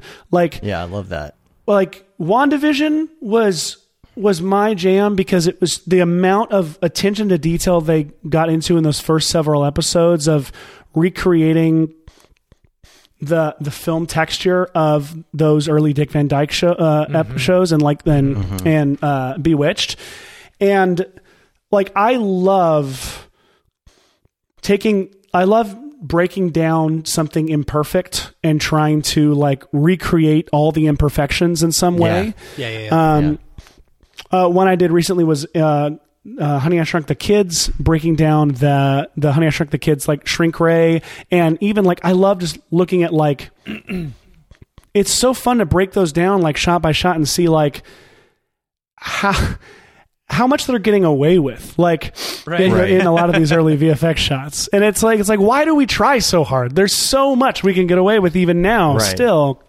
um, so yeah, it's really fun for me. I love creating really bad keys and really bad like well, and uh, if you really want to see the best version of that, I don't know if it's online. It might be on my site. But at Red Giant, we used to do these these annual sales um, Mm-hmm. uh, every year at the end of the year, and we started doing. One year, we decided we're going to make the world's worst promo for it. We're going to make it look like a like a, a used car lot like commercial, and we're going to advertise every product badly, like like almost like All that plugins Conan must go. spot. Yes, and so it was like, um, got pesky green screens, get rid of them with Primatte, and it's like, and it was, uh, I mean, it was, it's like we literally, God bless all the leadership at Red Giant because they let us market all the products by using them horribly and making them look terrible. Um, uh. And so that's like that's where I've gotten to do it the most um, is recreate. But even look at the short that got me, you know, my job at Red Giant. Like Plot Device itself was recreating those old like the the aesthetics of all those each genre and all the you know nuances and flaws. That's the stuff that I get really geeky about. Yeah, it's really hard to make something look convincingly old. Um, if It you is. if you watch If you For do All Mankind, uh, the- what- watch the what? For All Mankind Yeah. on on Apple. It it ha, it's supposed to be an alternate timeline, so it's in the seven, 60s, 70s, 80s, 90s, and what have you. And when they do these recreations of like historical events and the characters are in it, you can still kind of tell that it was like shot on 4K and then tried to make it look like it was VHS or something. But you look at Forrest Gump, in which at the time you're like, how is Yeah. he shaking JFK's hand? This is black Yeah, yeah, magic. yeah. Remember Um, what a big deal that was when it came? I, I remember my parents talking about how did they do that. It's the Yeah. first time people saw something like that. when I uh, I went to Disney World uh, for my honeymoon and I rode the uh, the Tower of Terror, you know, and they use uh, video from the uh, what's his name who originally did Rod Twilight Serling? Zone. Yeah, Rod Sterling. So like they got they got someone who did his voice really well, you know, and then took clips. And so as soon as I got home, and this is so ridiculous. As soon as I got back to my hotel, I went on YouTube to try and find the exact same one that they had ripped it from, you know, in order to send it out and be like, "Oh, this is the one that they and this is how they edited it," you know, Yeah. to make it look like him. It's so cool. Mm-hmm. I love, and you know, and this is the thing like about recreating anything like old. You see it all the time. If you try to recreate it from memory, it mm-hmm. becomes this really broad, corny. It doesn't work. It's like Yeah. You end up with a bunch of ad blend mode, massive glows, like mm-hmm. everything's over the top. I'm not. I'm. I'm using this generically. I'm not actually referencing anything specific, but like when you look at the individual little details and you try to break you try to break it down on a granular level mm-hmm. that's that's when you you create something that when you create something that feels truly authentic that's mm-hmm. when you suddenly like open it up to become its own thing and it has like its own like its own value as a piece of nostalgia or as a piece of like throwback but by the fact that it's actually uh recreating that thing you know Totally. Totally. Yeah. It's uh uh yeah, I agree with you. I don't have anything to expound on that, but yes. you're totally right. I mean, you know, breaking it down into its individual things is, you know, how you get things to look much more accurate. yeah So, That's why I follow Todd Vaziri on Twitter, only for that reason. Is who's just so Todd Vaziri? I don't know that. Todd Vaziri. Oh man, Todd Vaziri is a uh, compositor at uh, Industrial Light and Magic. Um, Okay. Who has an utterly fantastic Twitter account. Um, he is a he's a very kind and thoughtful individual as well. And uh, but his he, he uh, well, we some of us have joked like I don't know how he has time to parent his children or be a husband to his wife because it's like he seems to be constantly like uh, capturing old like uh, creating gifs of VFX shots or old behind the scenes like VFX shots, but he will he'll constantly just do a deep dive into some VFX shot from an old you know movie from the 80s or whatever, or he'll break down shots he's done on movies where like the NDA is kind of expired or whatever. Right. Um, but uh, Who are we talking about? I stepped Todd away. Vaziri, he's he's a great follow on Twitter Mm-hmm. for this kind of stuff. I have to add it to my Twitter. Rad. So what's what's next? Yeah. Is it what's gonna next? Be, you, you're. Are you doing things now separate from Red Giant? Are you do? Is it all Red Giant stuff now? Like how is Yeah, all that related? I'm curious how How's it much how much say do you have that uh, to that goes into the next plugins and such like you know, like Oh, well, our team has always been really, really generous and um, curious. And what's the right word here? Where they like they welcome feedback and are consistently asking and and and we're constantly testing this stuff for them. And um, I can't take credit for anything cool that you see in a plugin. uh-huh. Uh, I can take credit for either questioning it or playing with it for the first time and saying this is perfect, don't change it, or it needs maybe this or maybe that. Um, constantly speaking into and giving feedback. Um, but really, my job is to like understand the products and like, I guess you know what my job is to like give feedback while the product's in development make sure that like and as much as i possibly can and then to understand the product and what its core use is and its core applications are and also see its potentials and possibilities and then try to represent that in content as much as i can whether that be tutorials or short films or ads or promos. Um, you know daniel hashimoto and i uh, are we're we're now part of the training team at maxon really spectacular training team full of some really really really talented and skilled people that uh, intimidate me with how much they know um, uh, and that includes hashi too um, if you haven't seen any of his tutorials and haven't had him on the show you should 100% have he him just did a really fantastic one. on the We, drones we've gone back and forth Yeah. about being on the show like ten times. Yeah. I Oh, got, really? I got to email. I got to hit him up again and Mm-hmm. and see. Yeah. just bug him he's busy but bug him he deserves he got to be on the show he's so good um, but what, so yeah i uh, how much of my work is like separate from red giant Uh, what's great about this job is they've all been always been very they've always seen the value in my career like thriving in any way outside of the company um, the more work I do, the more experience I have to be able to speak into the plugins and to be able to, you know, like as long as I'm not going and working for competitors or anything like that. Um, so I'm, uh, yeah, I've been, I'm still actively directing commercials on the side, uh, running my company Plot Devices, um, and developing. I mean, amidst all of this is like develop, you know, this developing and pitching feature projects and TV projects, and none of which have been able to get off the ground yet, but. Um, doesn't stop me from trying, right. you know. Exactly. yeah. Yeah. As it Yeah. shouldn't. You'll have to. As it shouldn't. You'll have to tell Hashi to to, to hit me up again. Um, and you know who else I really, really, and he's super busy. I really want to talk to is Stu Maschwitz. You got to get Stu on. Stu's like, I know. yeah. Stu's He- the. he- uh, we've been talking about it. He's just telling me he's just so slammed. It's He is. impossible right now. he's like, I he's just- yeah. he's big chief king creative at at Maxon now, and uh, yeah. working on some very very cool things. Um, Mm-hmm. But you should keep pestering him because he's a great guest on stuff. Yeah, He- he- Stu's great. his Stu's great because- everything. Uh, working one of the one of the greatest benefits of this job has literally been like just uh, drinking beer at our annual meetings with Stu and asking him questions about his ILM days.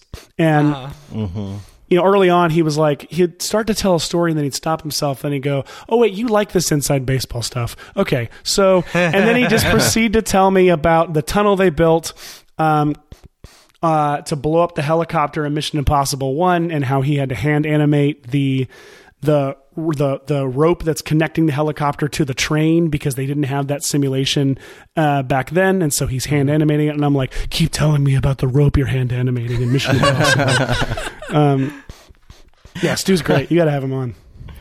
Uh, just like I love when you talk like that to me. Yeah, exactly. I love when you talk Twister to me.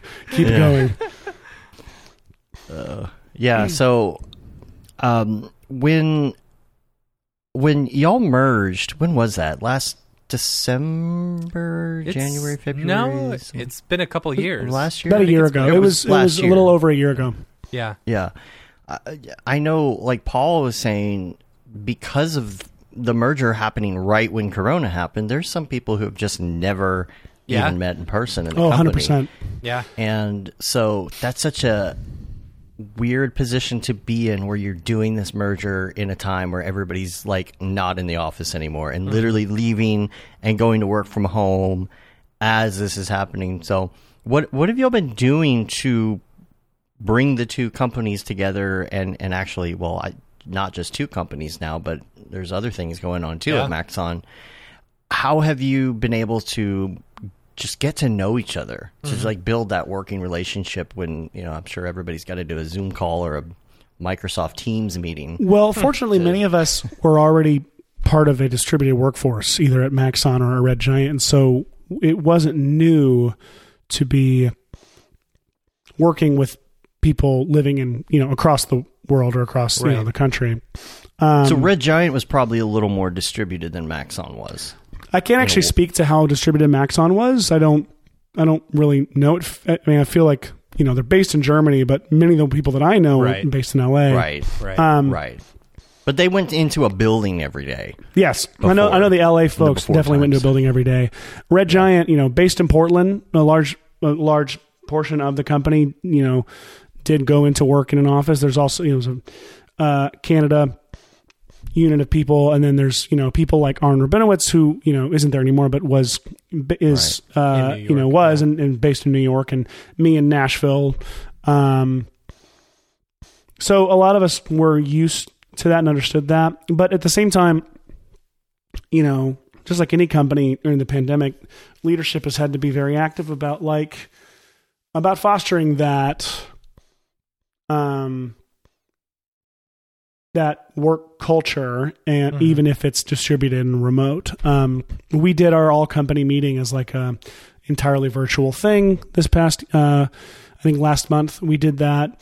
Um and I'd say it went fairly well. Um uh you know, obviously we'd all prefer to be meeting in person at some point, but you know, you got to be safe and respect the fact that it's a national pandemic and yeah um it's been weird, but things I get also will say my work is very siloed, so I can't speak to the overall culture of the company. Like I, yeah uh, I'm kind of off over in the corner making my stuff and trying to be as useful as I can. Mhm. Um, I'm not really in the, uh, I'm not in the engineering meetings, engineering scrums every day. You know what I mean? Mhm. Yeah, I I've, along the lines of you know doing your thing and and making videos and things. I was thinking about this, and Matt and I talk about this all the time, which is like if we didn't have to make money, Yeah. we didn't have to make money every day, and and that wasn't an issue. What would we do? Because that's what we should aim for, Yeah. right? Like eventually, yeah. like that's what we should aim for. And we were we talk all the time about how it would just be cool to be able to make cool videos and put them mm-hmm. on our channel, and mm-hmm. then maybe also do a tutorial on how to make it. That's that's that's how y'all are doing it. That's how like Wren and Corridor Digital and mm-hmm. like Rocket Jump, all those people they like make these crazy videos, and it's like, how did you make that? Those are the ones that have like the top subscribers, right? Like we don't have a lot of subscribers who subscribe just so they can catch the Right. two and a half hour video every week or whatever. Like like those kind of channels are just like they they just blow up because it's entertainment. Mm-hmm. It's it's edutainment, I guess. But that just feels like so much fun. That feels like it would be so cool to be able to get a bunch of gear, go out with your friends, mm-hmm. shoot some crazy thing, go try and VFX it up, make it look good. It it sounds like it's a really fun job to have. It seems like that's kind of what you're doing. You're a little more remote, of course, but it, it seems like that's what you're able to do, and that's got to be a lot of fun. Yeah. Good God. Like, what kind of psychopath would sit here and say it's not really that great? Like, Yeah, it's pretty good, I guess. I want to work Pretty in good, I spreadsheets guess. I all mean- day. Yeah. Uh, God, if I could just be making Yeah. more spreadsheets, oh, then I'd be happy. Although, I mean, I wouldn't be people unhappy. like that. but- Say. Some people really like their spreadsheets. Well, you know, it's funny. Like, I get to do plenty of spreadsheets at my job. Like, you know, Hashi and Right. I were talking this past week about like what can we. I, Matt's done. He's sick of the spreadsheets. He's done. He's not hearing any more of them. I'm surprised this is the first time he's gotten up to you. I know, me too, of all times. Uh, I I have this elaborate Airtable that I made of upcoming films this year and key VFX shots from their trailers that we could do tutorials on, and it's like Ah. such a fun spreadsheet to scroll through to see all the gifs animating of all these different shots and such. Um, I just saw in the chat Brian- Brian Bean. Brian it's fun until yeah. Seth asked you to do Roto. Brian was one of the ones who saved me in the in the eleventh hour on that last short. That's Um, funny. But uh, yes, it's a very fun job. Um, I'm very very lucky, So, um, and I'll be fired tomorrow. Now that I've said all of these things. right, right. Now, so now that that Matt's gone, I, I don't, I don't know what to do with myself. I don't Me know how to function. But we'll wait for him to come back uh, to work to do the drop. But we could. Pro- oh, here he is.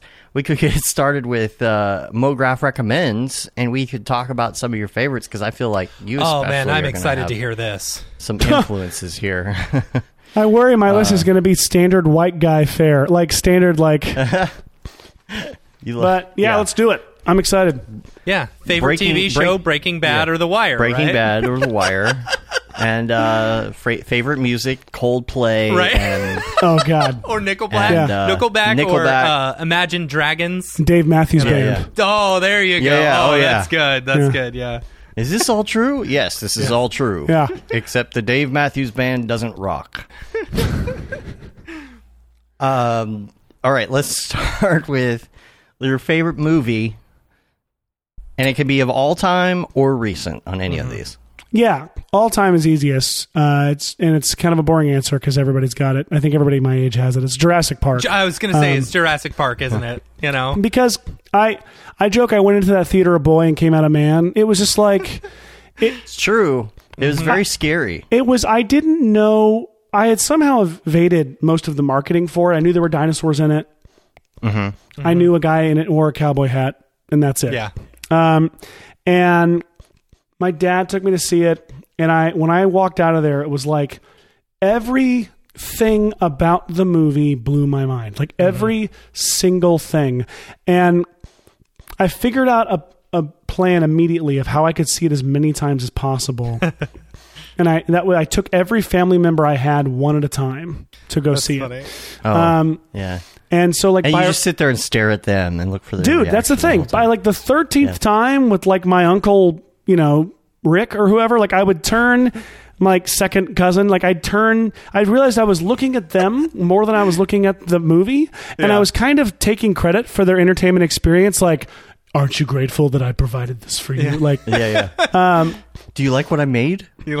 And that feeling that was the addictive feeling for me that feeling of taking somebody somewhere like provide like showing them something really really cool that meant a lot to me um that's Yeah. the thing man. That's the thing that i've been chasing ever since. Um you know also on that list of movies like back to the future obviously was hugely um uh, uh, influential for me, and Who Framed Roger Rabbit um, good. was Oh, another major one. That one I- I scarred re- me as a kid. I rewatched that Yeah. one the other day. Holds just up. recently. So good. Still. It's so yeah, good. because so back good. then it was like, how do they combine the characters with, that are cartoons with the people? I don't get it. and that's the thing. And same thing with Forrest Gump. You know, like Robert Zemeckis. Uh, what I love about Zemeckis is that he understood the potential of the technology and would mm-hmm. exploit it and would like and would like shape story around that to exploit it, knowing that it would it could provide something that people have never seen before, but in a mm-hmm. way that had everything to do with the story and everything to do with character and emotion and like um he wasn't showing off. He was literally just like, how can this be the literally the best iteration of the story possible? And mm-hmm. it was almost like experimental and playful in the way that he just went there with visual effects and like really took major risks in those uh, ways. And then Mary Poppins was huge for me as a kid.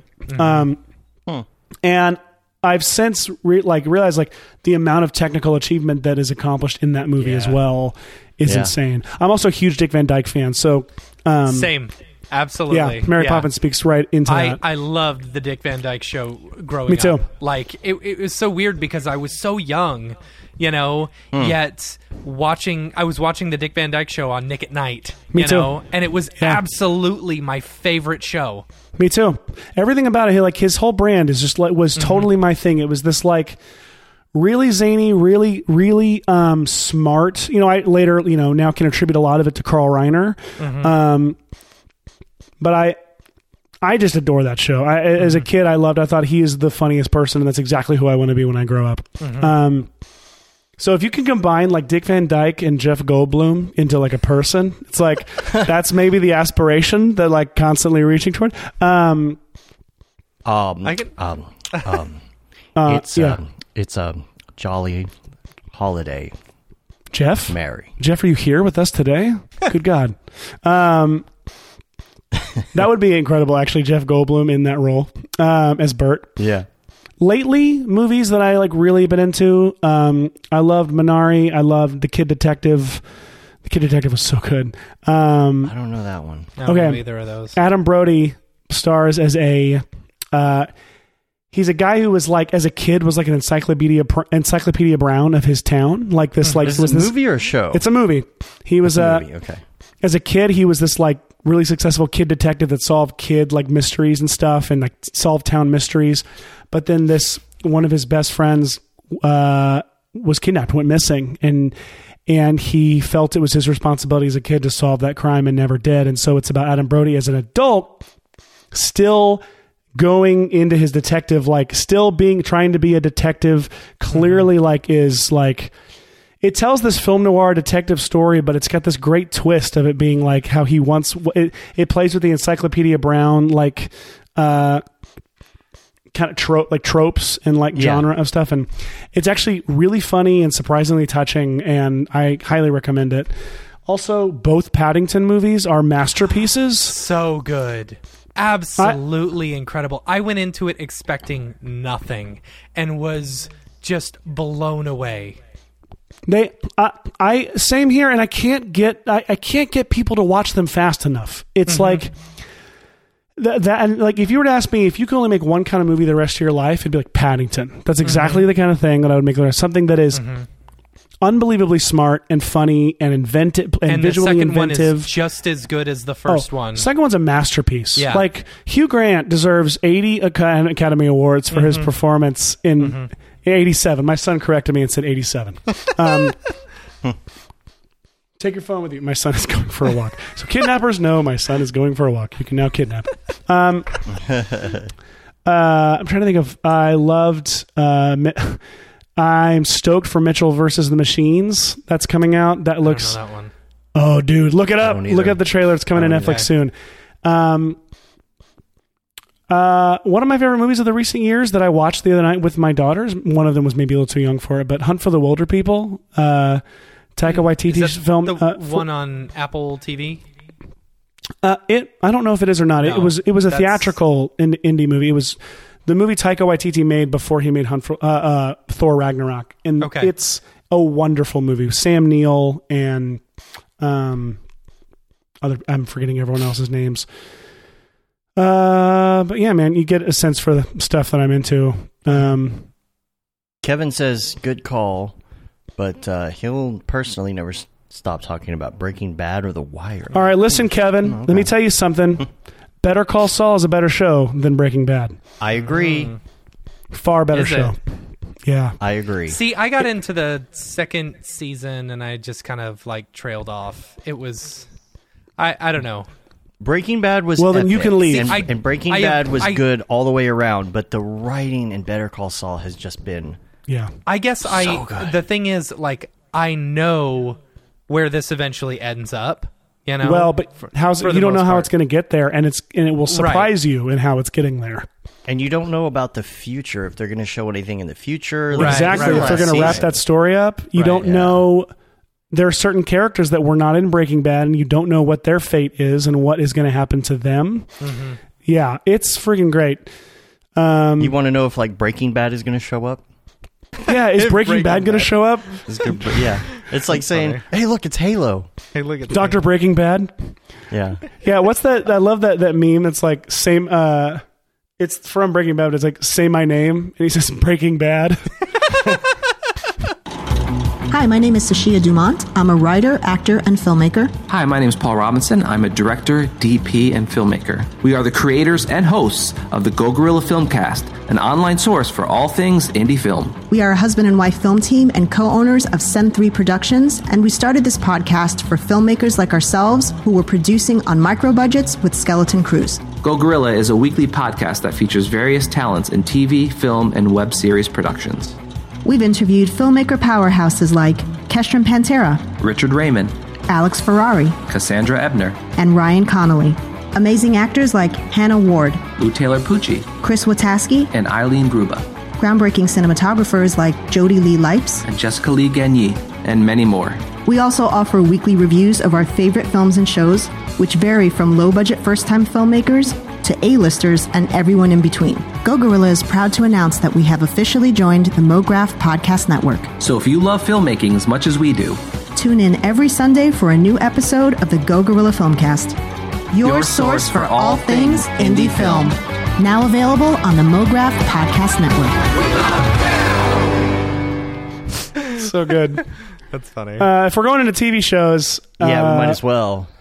Oh, the other time the other for me- question was was uh, pasta or toast. That's good. That's good. That's funny. Yeah. I, I Anyway. answered that on 3D Motion Show. I'm a toast Yeah, guy. see, it, the running gag has has moved over here now.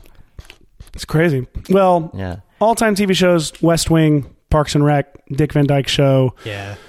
uh most recent i mean x files and stuff like that of course there's like so Mm-hmm. many shows that it's like good god i love them but i'm also have not only watched them through once so i can't really call Right. them favorites of all time. Yeah. recently ted lasso Schitt's creek So good. Oh, Um, everybody's awesome. And, and season two of Ted Lasso is supposed to be coming out too. i'm very excited because that was a healing show that it show was a healing show. That's what everybody says.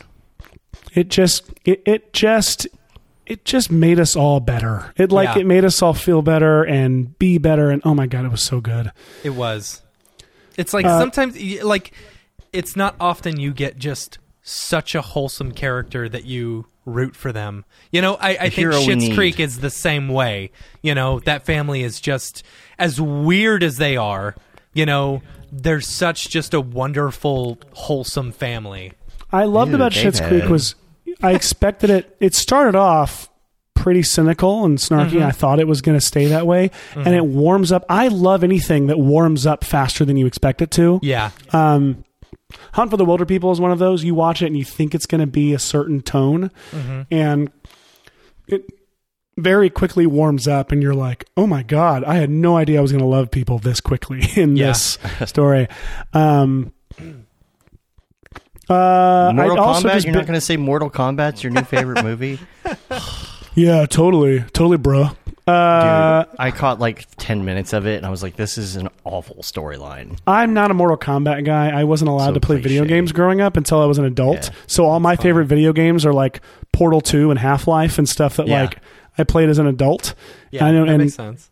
Yeah.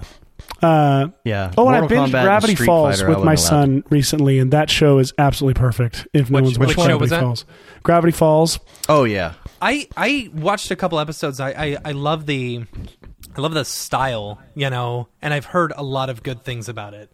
That's like And that's the Rick like and uh, Morty tie-ins, like, uh, It's same universe. Avatar, The Last Airbender to me, where so many people have said it's such a good show. You know, Yeah. I just haven't Yeah. sat down and watched the entire thing. Uh, same with Avatar, and Yeah. I was that way with Gravity Falls for a long time. And Mm-hmm. then my son, my son just watched it, and it was like, "Oh my god, this is good! I might like this more than you do, boy. This is so good." Uh, That's funny. uh, Amazing World of Gumball is a good one to watch with your kids. if I you love wanna- Gumball. you know. Oh Uh, man, I I saw this funny TikTok, and I'm pretty sure it was from the Amazing World of Gumball, where it's like, uh, "This is a kid show talking about eating vegetables." It's it's seen good. It's a really good show. I'll have to see if I can find it. Yeah, my daughter's like obsessed with it, and uh, she puts it on, and it's one of those things where, like, you know, a few years ago she was watching shows that were very hard to even stomach if they were on in the same room, and now it's like, okay, this I can I can do this. This is fine. Yeah, my- that's my- dude, my that's my thing, man. That's like people ask me like what I I feel like. whether I want to make or I just want to exist. I'm so tired of having, I, of having to wait until you know 11:93 p.m. to watch anything that I want to actually watch that's actually really good once my kids are asleep. Like Right. I love And like then by then you're Paddington so is a great example. Yeah. I love anything Yeah. like like Paddington where like I almost like it more than my kids do. you know what I mean? Yeah, like, or Adventure Time or mm-hmm. regular show, like all those kind of borderline. Uh, and your kid has Did to be a you little older, but have you have you watched the Captain Underpants movie? I've seen I've seen it out of order. Cap- I can't Okay. do Captain Underpants. So, doesn't Captain Uncle Underpants, Grandpa. the movie, Uh, no, was Kevin. No, so good. Like I I went into it expecting nothing and I was so pleasantly surprised. It was an excellent movie. And then on top of it, the Captain Underpants TV show that's on Netflix is fantastic. I've actually heard that. They Yeah. play so much on the like the viewer and like like the filmmaker aspect of it it's so funny like they break the fourth wall all the time and it's hilarious to me there was this one episode where uh like they're gonna do this big fight between Captain Underpants and some other thing, and they're like, and now the totally expensive, overpriced, blah blah blah, uh, stop action claymation scene, you know, and it starts going into it, and they're like, as they go along, they're like, oh no, we've got to hurry up and finish this because we're losing budget, and then the characters start getting less and less interesting or less and less detailed. That's it is great. hilarious. It's so funny. I definitely recommend it. And if you've got That's like boys, Nicktoons level stuff. they'll enjoy it. They'll enjoy it. Yeah, my, my grandmother accidentally, I guess, made made a comment, a commentary on kids programming uh, sometime last year when I was over at my parents' house and and uh, had my daughter there and everything, and she was watching. She just put on like some children's station, a Cartoon Network or something, right? And it's just playing, and my grandma was like, "Why are all the characters in these shows all screaming?" Yeah, And it's very true. And, Yeah. and she's got like a hearing aid and stuff, so I can understand that it's even more amplified. But it really is like it, it's a kind of that um, uh, what's it? It's like Dora. Dora is Not always just Dora. screaming. The, wait till you get to the live action stuff. The live action stuff is where I'm like, like all the, you know, I, I grew up on like all that and Kenan and Kel and stuff. So like, I, I, I, I do have a soft spot for like Brian Robbins and Dan, um, Dan, what's his name? Who like all he created all of these shows. Like, but I, I, I my kids are watching through like Victorious and iCarly and things like that, and on Netflix. And Yeah, I just daughter as a director want to be like want to tell all the kids ground yourself, just calm down and like. Just deliver it naturally. That's not the show. It's not the show they're making. Those show these shows are all about kids yelling and being smart aleck and like sarcastic. And I'm like, mm-hmm. please But calm even down. in, in these cartoons, in some of these cartoons, even the kids that are just a lot. Actually, Amazing World of Gumball does this too. A lot of the the characters just talking regular are screaming. yeah, and you're like it, it's it's almost like uh think you know you think about it as about like compression when you're wa- when you're watching a TV show and there's audio audio compression and everything is just so super loud. Yeah. it's just everything has to be at 0 dB. It's like why can't we have any dynamics in any of these shows? I don't know. If you're just tuning in, welcome to the Old Man uh, Hour, where uh, uh, so uh, my my oldest yelling kid, Old man yells all at day. Loves, cloud. my oldest kid loves uh, Dude Perfect. You know, Yeah, Watch it my on son too. YouTube Yeah. all the time, right? But if you've ever seen the Dude Perfect TV show on Nickelodeon, they don't scream and yell and get excited. He doesn't like that as much. But Oh, me personally, I love the Dude Perfect show on Nickelodeon. I Yeah. mean, I, I like both of them, you know, but It's I feel because, like, yeah the yeah, show any- was much more YouTube put together. video. YouTube videos with YouTubers they are all yelling and the mm-hmm. ca- the the hey the candor is Yeah. is completely just off the charts Yeah. the entire time where you're like 20 minutes of somebody who never comes down a peg at all. Right? it's like dude just like chill for at least a second. Give us some dips give us some ups and downs in this Right. in this narrative a little bit. Or, or else it's just it's just like you end up turning off the video. Yeah, Yeah. hundred percent. all right music The old man hour. favorite music Music. Speaking of Old Man Hour, um, yeah look, you guys followed me. Like you guys followed Mixmaster Mike with me. Like uh I still can't get over that. Uh Beastie Boys uh huge uh I- i'm just gonna like name a bunch it's all over the place man my Sure. taste is really weird um I don't know why Uh, the chat's not working, but alt j I'm, I'm still reading it. I promise. alt j bleachers churches pixies arcade fire david Churches, bowie like- david byrne yeah. gary numan beastie boys uh m83 metavari my friend makeup and vanity set who did who scored my last short uh electronic stuff like mitch murder um phoenix uh, you know it's kind of that alternative Mm-hmm. electronic little bit of 80s synth stuff in there as well pretty predictable once you feed that into the algorithm you know Mm-hmm. what gets fed back to me but also a lot uh, the problem is i confuse the algorithm because i'm also for years only listened to film score Yeah. um because like it, it got to college and it was like Coldplay, Wilco, all of these like you know radio Radiohead, all of you know every band that you get into when you're in, in college as at our age, and when uh like after several years. I just got tired of the pretense of music, which is a pretentious thing to say in itself. Um, but I would just listen to film scores because I really I became obsessed with all I wanted to do was make movies and and imitate movies or recreate movies or whatever. So I would just listen to film scores, and that still is a huge part of what I listen to. I think. and, You know, there's it's like you list that stuff. It's like John Williams, Alan Silvestri, John Carpenter, like all that obvious stuff. But like, uh, I think some of the most exciting composers right now working are Emile Mosseri. I've never said his name out loud, so I probably mispronounced it, but he did Last Black Man in San Francisco. He did Homecoming season two. He did um, Minari. Uh, one of the most interesting composers working right now. Daniel Pemberton is one of them. Uh, good God. Spider Verse alone is like one of the greatest scores ever. Uh, his Steve Jobs score that he did is, I think, one of the best scores in recent years. Um, and then like Trent Reznor and Atticus Ross, Ludwig good. Göransson, another name I haven't said out loud before, but the social network, the social network uh, soundtrack. Oh, so good. That was So on good. repeat for probably like two months when it still came could, still is still Yeah. is and their score for watchmen was unreal um on a- the hbo watchmen Mm-hmm. which was also utterly fantastic um and they also their score for soul pixar's soul just now like Oh, so good. make me weep man make it I'm playing at my office and crying alongside thomas newman's finding nemo score Uh-huh. uh I'm not crying. You're crying. I Finding Nemo, dude. That played at a. Uh, we were at Disney World. My kids were a little younger. My wife was putting my son to bed, and I walked down to like the general store in our the resort we were staying on to get a bottle of wine or something.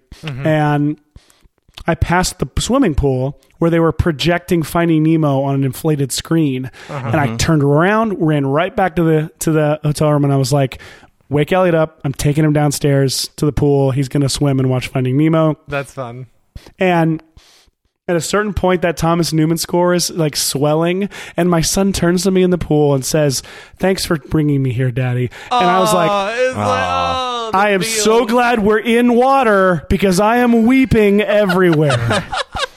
oh, oh man. That's so funny. How old are your kids? So I don't even remember, man. There's so many of them and they're so old. No, I have a 12 year old, a 9 year old, and a 6 year old, or 7 year old. She's 7 now. okay. I have a seven Yeah. and a one, so that's Man. fun. Seven's a fun age. Eh, no, it's not. I think it's better.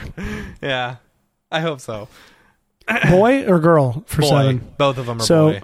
I am told I am told that like boys are insane when they're younger and then they even out and then like what I've heard, your too. girls are perfect when they're younger and then they'll turn on you right when Yeah. you're around the same age. Yeah, So yeah. can't wait.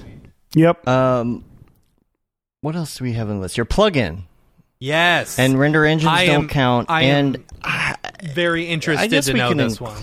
Why? That's the thing. You know, Red Giants listening. They're they're gonna Well, they If you if you don't mention a Red Giant plugin, you know, Right. this is the benefit of my job, and this is going to sound like I'm lying, but literally, like they could fire me tomorrow, and I'll tell you the same thing. Supercomp completely changed my workflow, like, and completely like made my work as a compositor like it changed everything. Like, it's just one of the most my go-to like useful plugins for v- VFX. Uh, Trapcode, however, is the thing that got me noticed by Red Giant, got me my job, and it's also, you know, Trapcode is like work. uh, You know, building something in Trapcode is a lot like it's like piloting the Enterprise. If you can do it, you feel like you are a scientist. And um, I mean, with any really you know robust plugin or or program. Um, but yeah, man, I gotta say Supercomp 'cause that's the one that really just like changed I- everything for me. And I R- would Red love Giant's got the little eyeballs in the Oh, chat. I know the chat's not working on the screen for some I would reason, love but to see YouTube- uh, Supercomp become its own pro- program. You know, Yeah. like Yeah, I would too. for me, in so ideal world, I'm a bi- I'm a big dreamer. I'm a big thinker. Right? I'm an idea man. I'm in- a people person. in uh in my Maxon ideal world, I Mm-hmm. would love to see Supercomp become its own program and be Mm-hmm. able to or like even built into cinema and be able to use all the Maxon stuff together or the, the the Maxon Red Giant stuff together in one universe. You know. That that's my ideal world. I that sounds awesome. And have all the So- Red Giant stuff in one Right. universe. A Red Giant universe. Right. It would be awesome. And here's Yeah. the thing I'll tell you right now. I know so little that I can literally sit here and tell you that would be awesome without having to sound like I'm like covering anything up. Right. 'Cause Right, We could be right. building it, and I don't know. But we may not be building it. I literally actually have no idea if we are. But what you just No, described sounds very cool. No, I, I like I I have probably always already are. I have always felt, and you know, EJ likes to make the joke that jumping into After Effects is like going to Mm-hmm. the uh, the rest stop toilet where you try and get in and get out as fast as you can. Oh, you know, and I don't totally agree with that, but yeah. I like I There goes our chat. Chat's working now. There we I, go. I feel like I don't know, like After Effects is it's a great container, but then it's also not a great container. You know, I think that's all that After Effects is. It's a container. That's what it's become at least. A container for everyone become the else's operating plugins. system. Right, exactly. You know, yes, they have their own stuff, their own effects, and but it has basically become a container to where everyone else can make plugins for it. Right. And you know, what happens like, when everybody makes stuff for Windows is that everybody stays on Windows. And then Right. it's like, oh, well, you could do this in Linux. I could. why what what why why would see my thought is with with supercomp specifically why would someone why would why would you want to rely on a container that can be broken you know or that can break your own software when you could just create the software yourself in an external program and then it not be broken. You know, you control whether it's broken or not. The, the thing is, there's an ecosystem around. After Effects. Mm-hmm. That's why people aren't like, oh, cav, cav, what is it called? Cavalry. Cavalry. Cavalry. Cavalry. Cavalry. Everybody's like, oh my gosh, it's going to be the After Effects killer. Well, where is it now? Yeah. Yeah. Yeah. Oh, everybody's going to get into Nuke or everybody's going to get into whatever. There's And then it doesn't happen. Why is that? There's also something very fun though, like personally about now that I know I'm using Supercomp, I'm doing less compositing in my like in just the building construction of the comp itself.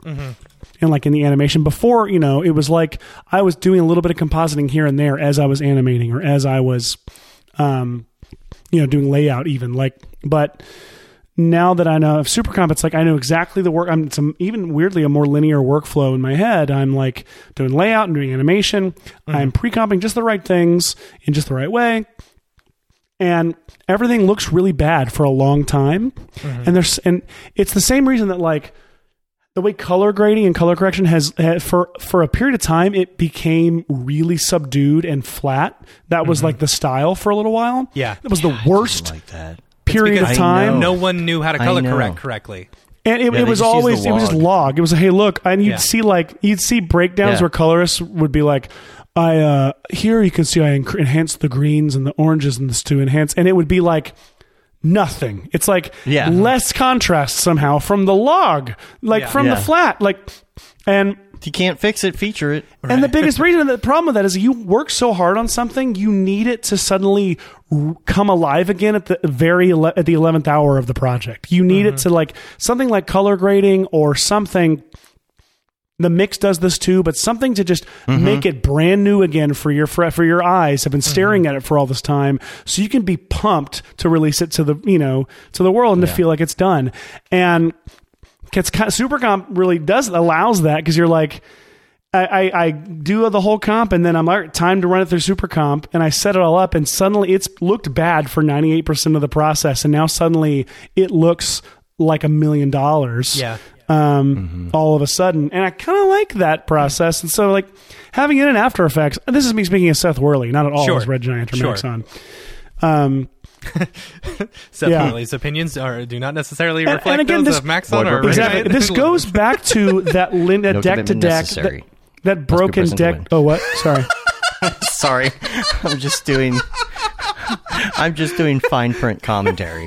oh good Sorry. Just go important someone just, needs just to a little for me. CYA for you, so you're all good. The, You know, um, you keep your job. You know, this goes back to the deck to deck SVHS, you know, broken, you know, thing is like there's something really satisfying about using something that may not be 100% reliable. Um, in this case, talking about After Effects, not Supercomp, but like there's something about Right. making it work for you and like that is really satisfying. Um, for I guess sadists like me who hate themselves, maybe Uh-huh. I don't know. I, I was just thinking the exact same thing. I I don't know if I, I I think I typed up a tweet, but I never actually sent it. I do that a lot.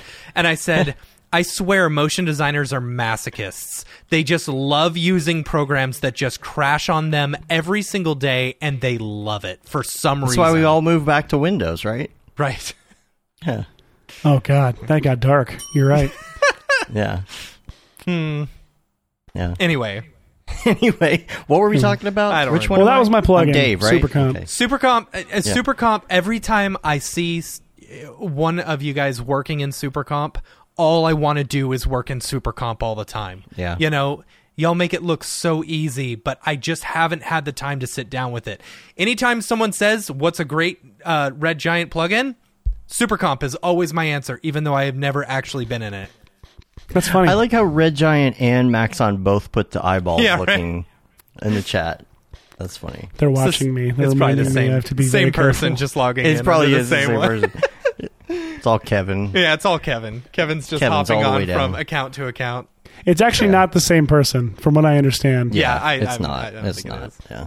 Yeah, guys, Yeah, come on. Kevin's just Maxon. Respect both people. Yeah. What else we got, Dave? Uh, let's see. We've got. I was looking at chat. It looks like the chat's good now. Uh, app. What is your go-to muscle memory app on your phone? So many of them. Uh, as we said before, I have too many things. Um,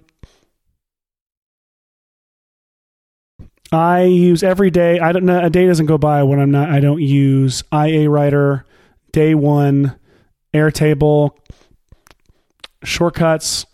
I've been using Polycam a lot um, for uh, uh, lidar scanning, uh, especially as I've been moving into Yep. this new house and like trying to design, you know, put furniture in a house and stuff, and take measurements. Also, Polycam's great for if you do a. Uh, buddy of mine told, ta showed me this. He, it's great for if you are like if you're shooting a scene, like take a like lidar scan of your whole lighting setup in the set. So if you have to come back for reshoots, you can know exactly where That's you had everything. That's Yep. super cool. Um, uh, I've, this app I love lately that a friend introduced me to is called Craft. I think this the website is craft.do. And you guys are going to be like another thing, Worley, but Yeah. it's um it's like where I said Airtable is spreadsheets on crack, Craft is like documents on crap, like and it's I, it's been great for me to organize like so I'm planning a couple projects that are that are not they're podcasts. I have a couple podcasts that are in development, and it's been great to be able to put those uh, into into this format because it's also a great it, it's a great presentation tool as well. Um, I'm using it for you know we were talking about that messaging for like when you book a guest and you want to give them you know your rundown and handbook of like here are the specs here's you know I need you to record on your end Yeah.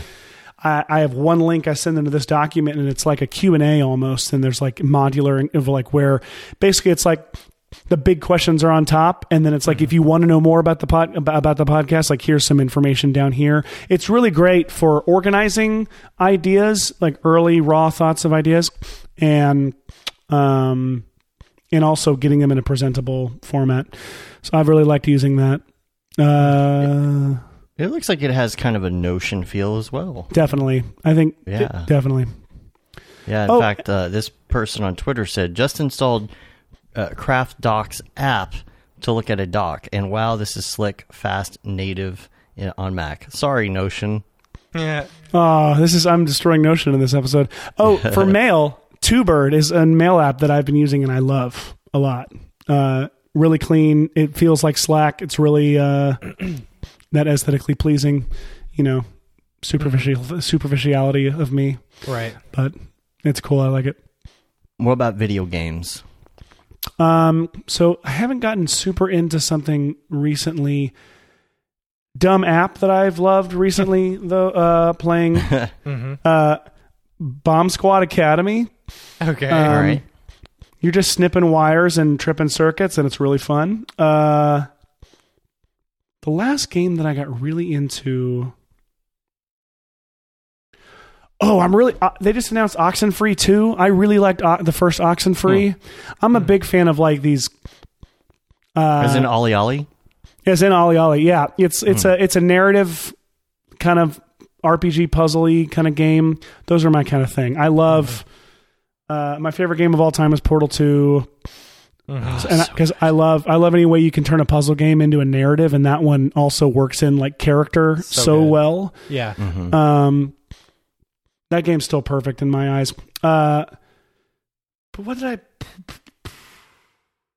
I'm always late to games. I'm not. Again, I grew up. My I wasn't allowed to have video games, so I'm always like defining things two years after uh-huh. they're big. So like, I just Mario? recently played yeah. Uncharted. Drake. Uh, uh, uh, mm a Thief's End, and it was like this is the coolest game I've ever played. I freaking love this.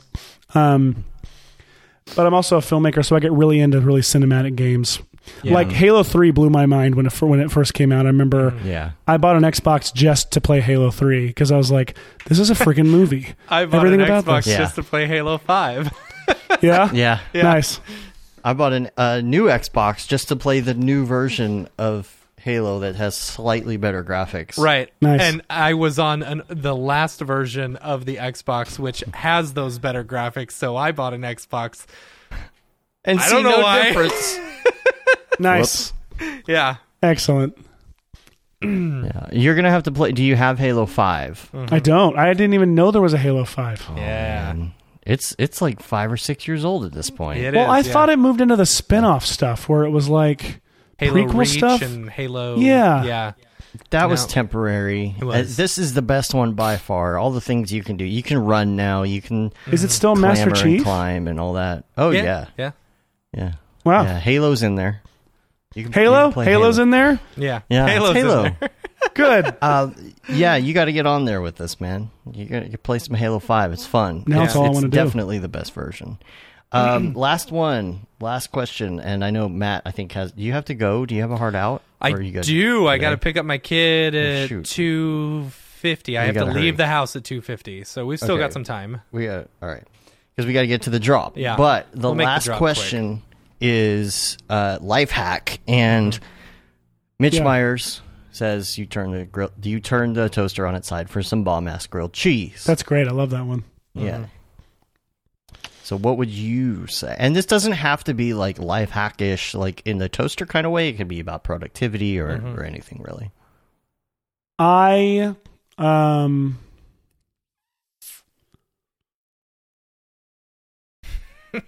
trying to think of the right one. So there's some really nerdy ones I could dive into. Mm-hmm.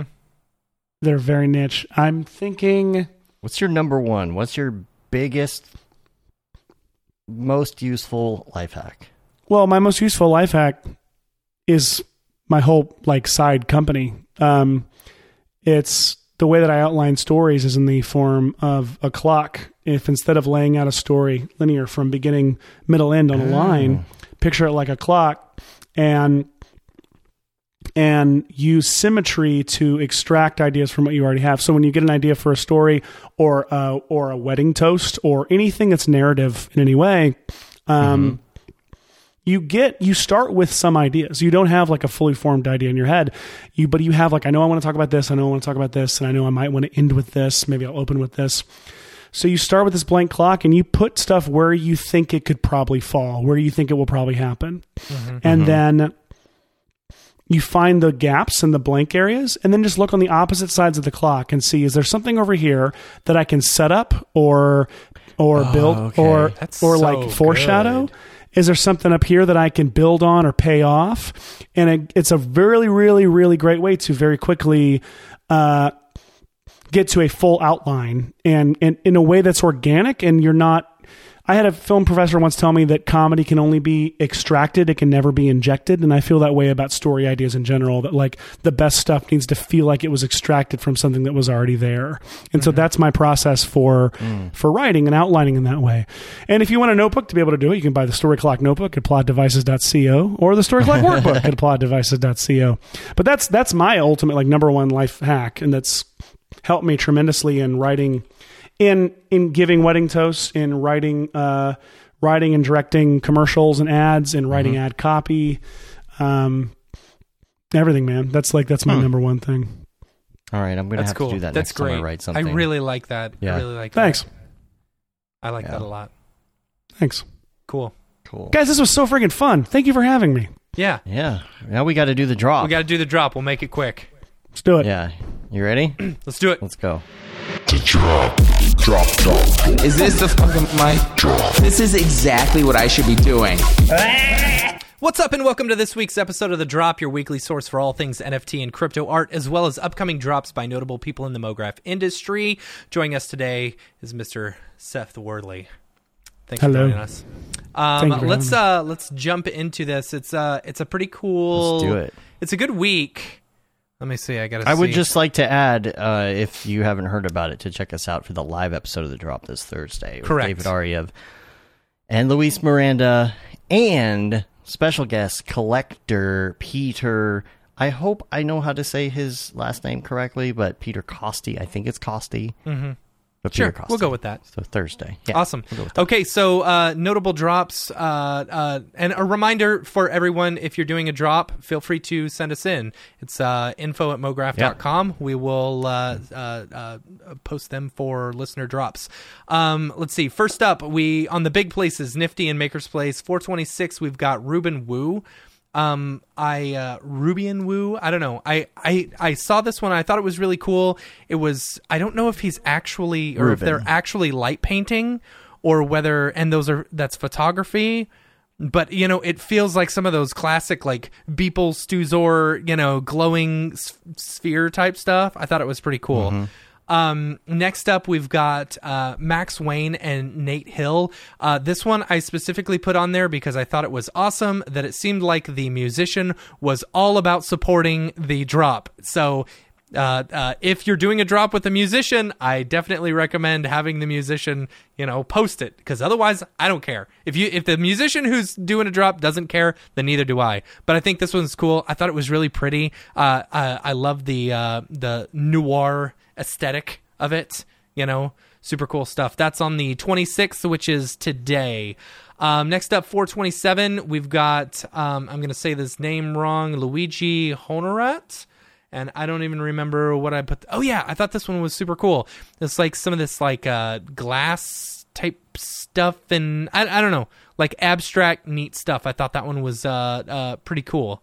So uh, that's a fun one to check out. Uh, next, uh, the same day, this one was super cool, and I'm gonna mess up all these names because I I, I don't know them. Uh, Steve Aoki and uh, Masige Kusara. I, I'm sure I messed that Yeah, up. that's a- that But is a tough one. Super cool 2D looking, like very Studio Ghibli type animations, like way way cool. And um, these ones, they've got some open editions for only like 333 bucks. It's a really great entry point for people who are looking to get into any sort any sort of collecting or anything like that.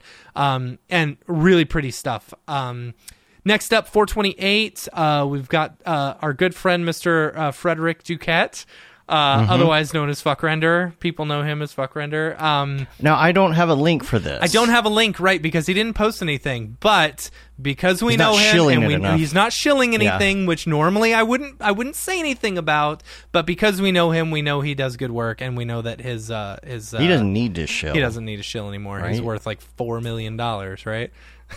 something. Um, yeah. so he's got a drop on 428. Uh, 429, Cruella and Sasha Vinogradova. Uh, Sasha, we had on the show last week, you know, and she was talking about her drop. Um, so super excited about this one. This one will be pretty cool. You mentioned this earlier, and you said something about Cruella, and I was thinking Yeah. it had something to do with the Cruella Deville movie No, no, no, no. coming out. Okay, all right. Now I know who No. you're talking about. Uh, a- they collaborated on uh, on some stuff. Yeah, this one's gonna be uh, this one's gonna be good. So uh, next up, and I think uh, the big one, uh, 430 Mm-hmm. will be Beeple. I didn't put a, a link there, but you know, basically, Is it? Is there something up? Do we know what it is? uh, yeah, yeah, yeah. He's got four pieces that are coming up. Let me see if I can find it on Okay. Twitter it, uh, real quick. But Is it on his Twitter? Because it is on his Twitter, yeah. So Oh, he's okay. got I'll just go four pieces coming up. Uh, I believe they they're either a dollar or they're seven dollars. But Oh, here, I got according to his Twitter or whatever, you have to answer questions about the everydays in order to even be eligible. Is it going to be something easy, or is I it have going to no be like idea. something like like you have to like dig? I, dive I have no idea. So eh, I don't know. Either way, that could be fun. I mean, if you're willing to put in the work, you can sell it for you know a, a fair amount of money or whatever. But all of these, uh, yeah, go down. The, all of them include uh, physical oh, copies and stuff. Yeah, I know. I thought it was pretty cool. So that's uh 4:30. I believe that's Friday. Is that right? So to eight to nine thirty. Yeah. So think so, Friday, yeah. uh, four thirty. So that'll be cool. Go down one more, Dave. And the video for it is weird, man. I like. I, I I love you, Mike, but man, I don't know the poop What in your are you pants thing. about? Did you ever see the poop in his pants thing? He was like pooping his pants or something like that, and it was you really weird. I was like, all right, I. I don't, uh, whatever. Who's pooping their pants? I'm pretty sure it was Mike who was pretending like he had he just was in underwear and he was pooping his pants. So Where I- do you, where is this video? Is this like a, an Instagram it was it was on Instagram. Yes, This sounds And like it- Mike. It doesn't sound very Right. foreign I mean, at it all. sounds normal to me. It does, I But- guess, yes, but still, like it was it was weird, and I was like, um, like I don't know, like I don't know. I feel like he's like, okay, I'm rich. I'm I'm the bi- one of the biggest artists in the world right now. Uh, I can do whatever I want. If I want to make a video of me crapping my pants, I can. All right, cool. It's funny. It was weird. Yes, it was very weird. Wow. So, uh, yeah, but 4:30, you know, uh, you know, that's uh, that'll be good. And you know, if it's only a dollar, you have no reason not to. Um, cool. right. Next up on Those Maker's prices you can't afford not to. Right. um, for uh, Maker's Place on uh, 427 tomorrow, uh, Alan Bolton and House Trap. I thought this one was really cool. You know, one thing I got to say that I really like about uh, Maker's Place is they actually give a preview of what the drops are going to be, you know, versus relying entirely on the artist to post stuff. I, I, I feel like there's so much more cryptic on uh, uh, nifty drops and stuff. You never know what you're going to buy until literally the second it drops. So if you go down, house tra- house trap. yeah, I don't know. Is I it, wonder like, if that's related a- to deadmau5 somehow. I, I would assume so. Um, centered around past clients include It's a multi-genre platform, extensively serving as an authoritative voice for dance music heavyweights like Skrillex, Feed Me, Chris Lake, I don't know. Yeah. Rez. Well, okay, well, Skrillex and Rez are on the Mouse Trap. Yeah. Oh yeah, okay. And more. deadmau5's prolific mouse trap label There you go. goes home to some of the okay. Okay, So, that makes If you go down, you can see what the actual piece is. I thought it was pretty cool. You know, kind of pretty looking stuff. You got to hit play. So, Um, neat looking stuff. I like that. I think it's cool. You know, uh, a very. It's very. It's very the uh, the NFT. You know, aesthetic. So, Does it have a name? uh Does this piece have a name? the drop? I don't know. The drop. I mean, that Anyway. just says that that's oh Yeah. mind games. I was going to say they you should go, call yeah. it mind games, but Right. it's called mind games. Uh, next up, uh, 429, uh, Lucas Zanotto. Uh, I feel like I've, I've we've seen this artist before, but anyways, this was super cool. I love oh yeah, it. we totally we Yeah. totally have. This one is so much fun. I I love this one. So yeah, really because he creates all these satisfying animations. Yeah, yeah, so and I love like I love that. It's so neat, so neat. Anyway, so uh, fun little animations and stuff. Those are fun. So- See, these would be great ones to have displayed somewhere. Yeah. I did buy, by the way, and I'll let you know how this goes. I Mm-hmm. bought some things from uh, Infinite Objects, Yeah, so we'll see. We'll Cool. see how that uh, how that how those turn out. They're in the box. I haven't opened it up yet. Cool. So as far as Any the other- uh no, that's it for the uh, the Okay. main drops. Um uh community drops. Uh first up we've got uh Raid Zero just did a uh drop on Foundation. Uh super cool stuff. Uh, we love ourselves some some Phil. Some, Some Raid, Raid Zero. Zero, Yeah. some Village. Um next up we got Sakani Solomon literally just dropped this like maybe a few hours ago Announced this. um, yeah, on Twitter. So this is a drop on Super Rare. Oh, I love this it's one. a short film. Yeah, and Yeah. if you wanna, you can see the behind the scenes on um on uh uh one of the Maxon. Uh, Mm-hmm. it was either NAB or SIGGRAPH. I think it was NAB. yeah, it was uh, a little while ago. It was yeah, it was a while ago. But like Yeah. he broke down the entire thing and it was super super cool. That's awesome. He's got that one up for sale. That's great. Um uh next up we got uh, uh let's skip Ross and Gurns real quick because I want to talk We'll about come those. back to yeah. that. Yeah, yeah. Uh, next one up is uh Joe Dia. Uh did a drop on Hic et Nunc. I don't know how to, I don't know how to say that. That's I- that's yeah. the one that everybody's. That's Yeah, the that one's one the new Tokyo hot shit right now because everyone's out. super Yeah. excited because you know there's very little mint fees, but I think you have to buy everything in Tezos or something. I don't know. Yeah, yeah, you have to buy Uh, it in like some random Yeah. currency. Anyway, uh, that one. Next up, we got Sarah Gibson. Uh, Sarah Gibson did her uh, oh, her. Uh, oh, you got that? Cool. yeah, you got it. Put it in the dingus It's in the I dingus. it. Uh, It this is one on Rarible. Love this one. Oh no, Something something, went went wrong. No, Hold on, I'll get it. I'll get it. he'll get it. He'll get it. It's probably something technical. Uh, it was the one I, I believe we talked about this when she was on the show. Um, it was the NFT. It was the the the the glitter with the poop. I love it. I, I loved it. I thought it was great. But I she get it. anything to load on here. No. Is is Rarible being weird? uh, Let's see. it. I think it worked. Yeah, it worked for me. It's called Fudge Factory. It's probably on her Twitter, right? I'll just Here. go from there. here.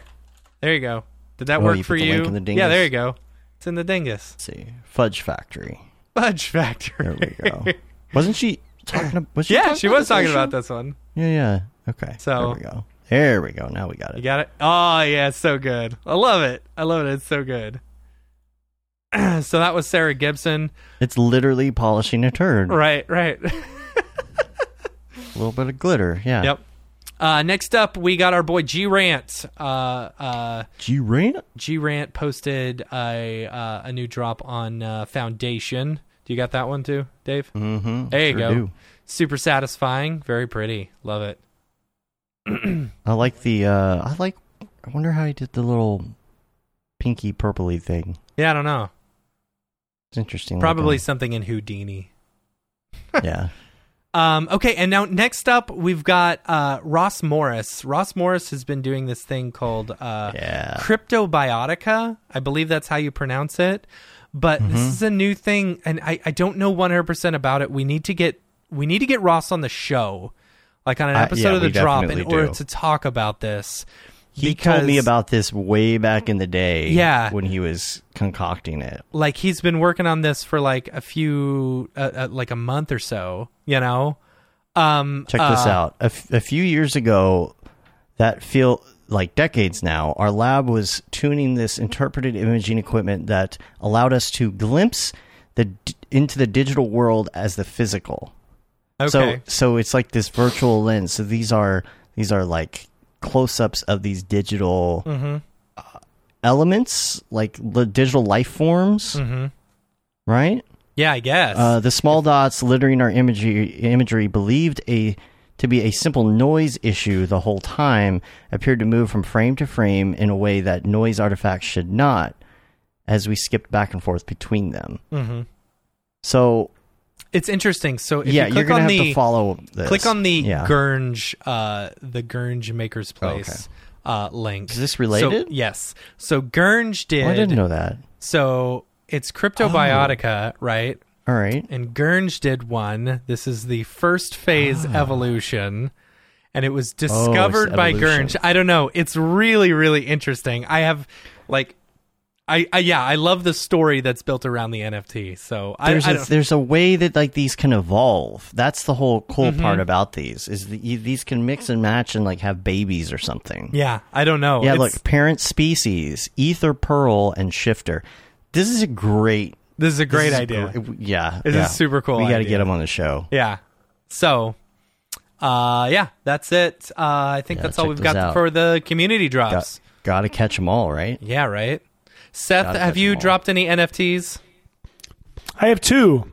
Um, they're rather silly. Well, one of them is one of them. If you, I'm on Foundation, uh, the Seth Worley. Uh, there's one called Honey I Shrunk ET, where it's the Nice. uh, Skolins- Skolinsky shrink ray machine shrinking my ET prop replica, and that was more of an experiment. Than well, they're both experiments. The other one is um, the earliest VFX shot from Darker Colors, which is a feature I'm still developing, been a short that I made for Red Giant last year. Um, they're on there. I don't expect. I've not expected them to. ever- So I am considering minting my very first short film I ever made. Really? Um, uh, just for fun, another experiment. Um, it lived Yeah. from all the way back in 2003. Shot on mini DV uh, with my little brother when he was 12 years old as the star. Um, but if that goes up, then you can find it there at my uh, foundation profile. that's cool. Cool. Very cool. Uh oh. Oh, he's back. Oh, look who it is. Oh. Hello, Dorpy. How's it going? It's good. We meet again. Yeah, sorry I'm late. I was buying some Dogecoin. of You know, course. people say that crypto's crashing, but I say uh, they're just uh, crying wolf. the look on the side is so good. Yeah, yeah. Uh, but honestly, I think the NFT space is just finally normalizing a little bit, you know? Yeah, What I do know is that there's definitely what they call a long tail. Yeah, yeah. So this this industry will keep going strong. You know, I'm not an economist though. I just have my master's in barkeology. Barky. Anyway, anyway, yeah, it was good to see you. I gotta go. Uh, really, really busy doing these NFTs, and I have to finish up a rather large FTP file transfer on Fetch. Ah, fetch. Bye. The mouth open for the Freaking Dorpy, man. Oh, it's Yep. so good. Yeah. Came for the yeah. Stay Kevin, for the came- Dorpy. come for the MoGraph, stay for the Dorpy. Dorpy, check out his other stuff on TikTok. yeah. It's good stuff. Follow us on uh, mograph.com. Yeah. Anything else uh, NFT wise? Uh, just make sure to, uh, uh, if you've got a drop coming up, uh, hit us up at info Let us at know. mograph.com. Um, Uh-huh. Also, uh, make sure to check out the special on Thursday. Uh, we're going to be going over like collecting and what it means to be a collector and stuff like that. Um, I think it'll be really interesting talking about that currently because, you know, with the NFT market kind of slowing down a bit, you know, I feel like uh, I and I I do believe it's normalizing. This is the thing that I've been saying for months now is that there's Mm-hmm. Yeah. the big rush and then it's going to become a normal part of every day, you know, and that'll that'll eventually be what it is. That'll be it. You know, Yeah. that'll be it. Absolutely. So, anyway, uh, cool. Let's uh, All right. let's get out of Let's here. get out of here. That's it for the drop. Is this the fucking mic? This is exactly what I should be doing. See, Seth, All you, were, right. you were supposed to be singing during that time. What happened The there? drop, it's happening. There you go. You dropped the ball on that one. Oh, Uh, there it I is. deserved that for not. there it is. Yeah. That's it. That's Yeah. all we got for today. I Seth, think that thank was you so a much pretty good short uh, show for, for, Guys, uh, thank you for half having me. This for was so coming fun. and hanging out. Uh, happy birthday, man! Thanks. We really Yeah. appreciate you coming on the show and spending three hours of your time with us on your birthday. Thank you for giving me something to do. This was a blast That's for real. good. That's good. I, I totally dig your work. I think the stuff that you're doing is fantastic. You, You guys too. I can't Thank you. wait to see. I, Appreciate I it. can't. I can't wait to see what the future holds for you. You know, I, I'll be able to say I knew Seth Worley I knew that when. guy. You know, And maybe we can hang out in person eventually. yeah. Good totally. God. Yeah. I did, is that come to the thing? come to Camp I'd Mograph. Yeah, Come come Yeah. to Camp Mograph. I'd love that. that Yeah. I've always thought that thing sounded like a blast. By the way. Yeah. So I know. I, I'm pretty sure Red Giant purchased a couple tickets, so you should be in there and be like, Yeah. "Hey, give me that ticket. Give me mm-hmm. that Yeah, there you go. So True.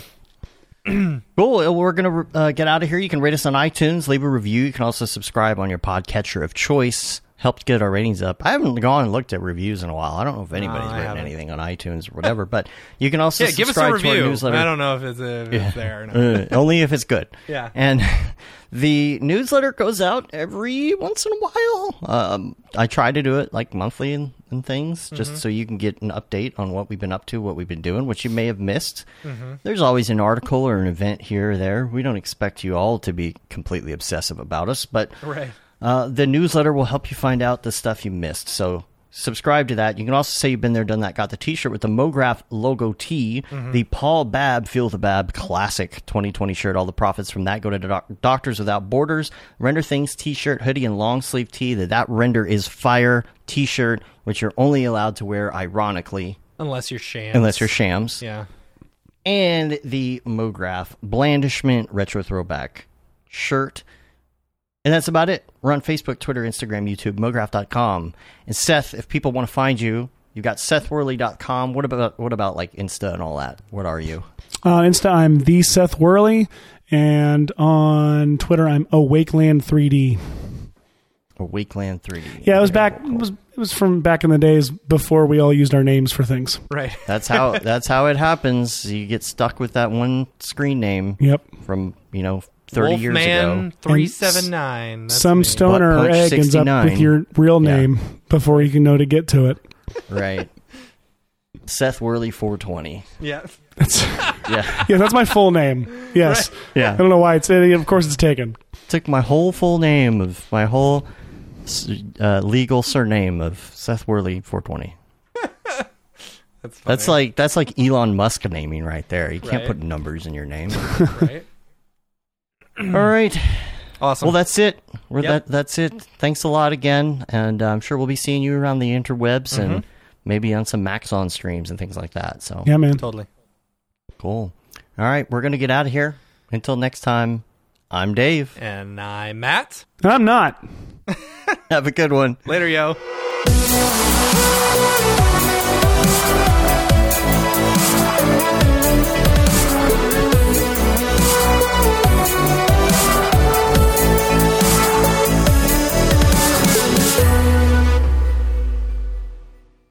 Pretty good, I guess. MoGraph.com, an online resource for motion graphic artists. Start your week with the MoGraph Podcast industry news, interviews with your favorite artists, and terrible humor. Watch live shows and interviews from MoGraph events like NAB, SIGGRAPH, Half Rez, and local meetups. Our MoGraph Talks feature live demos and motivation from artists all around the world. Sometimes you got to make stuff that you're not going to put on your reel, and I'm not here to judge. What if Rick and Morty show up for the countdown at midnight? That's where I peaked in life, in my career. We gotta stop this thing, Rick! It's gonna kill us all! Hear from the people that create your software, design your render engines, and artists that are changing the face of modern motion graphics. You get that render done. Yeah, you better frame frame what? MoGraph tutorials and online classes will teach you about Cinema 4D, After Effects, as well as other popular software and render engines. Throw in HDR Studio, take the render settings, pick the HDR, put in a reflection, and gorgeous. Branch into new software. Learn time saving tips, techniques, workflows, and lessons that'll keep you up to date in the world of motion design. Oh, brother, those are some of my favorite elves. I love projects that scare me. When our art director comes to us and asks for something that I had never done before, man, it gets me pumped. Join the conversation in our live sessions. Check out our plugins or join the hundreds of daily active users in our Slack channel for technical help, advice, contests, or just to joke around. Real nice banana. Ah, that's so funny. All right. I'm going to live forever. Subscribe today and get the latest updates on our YouTube and other social media channels. Take all your dreams and just do it! We don't care how you get here, folks. Just get here. Subscribe to MoGraph.com.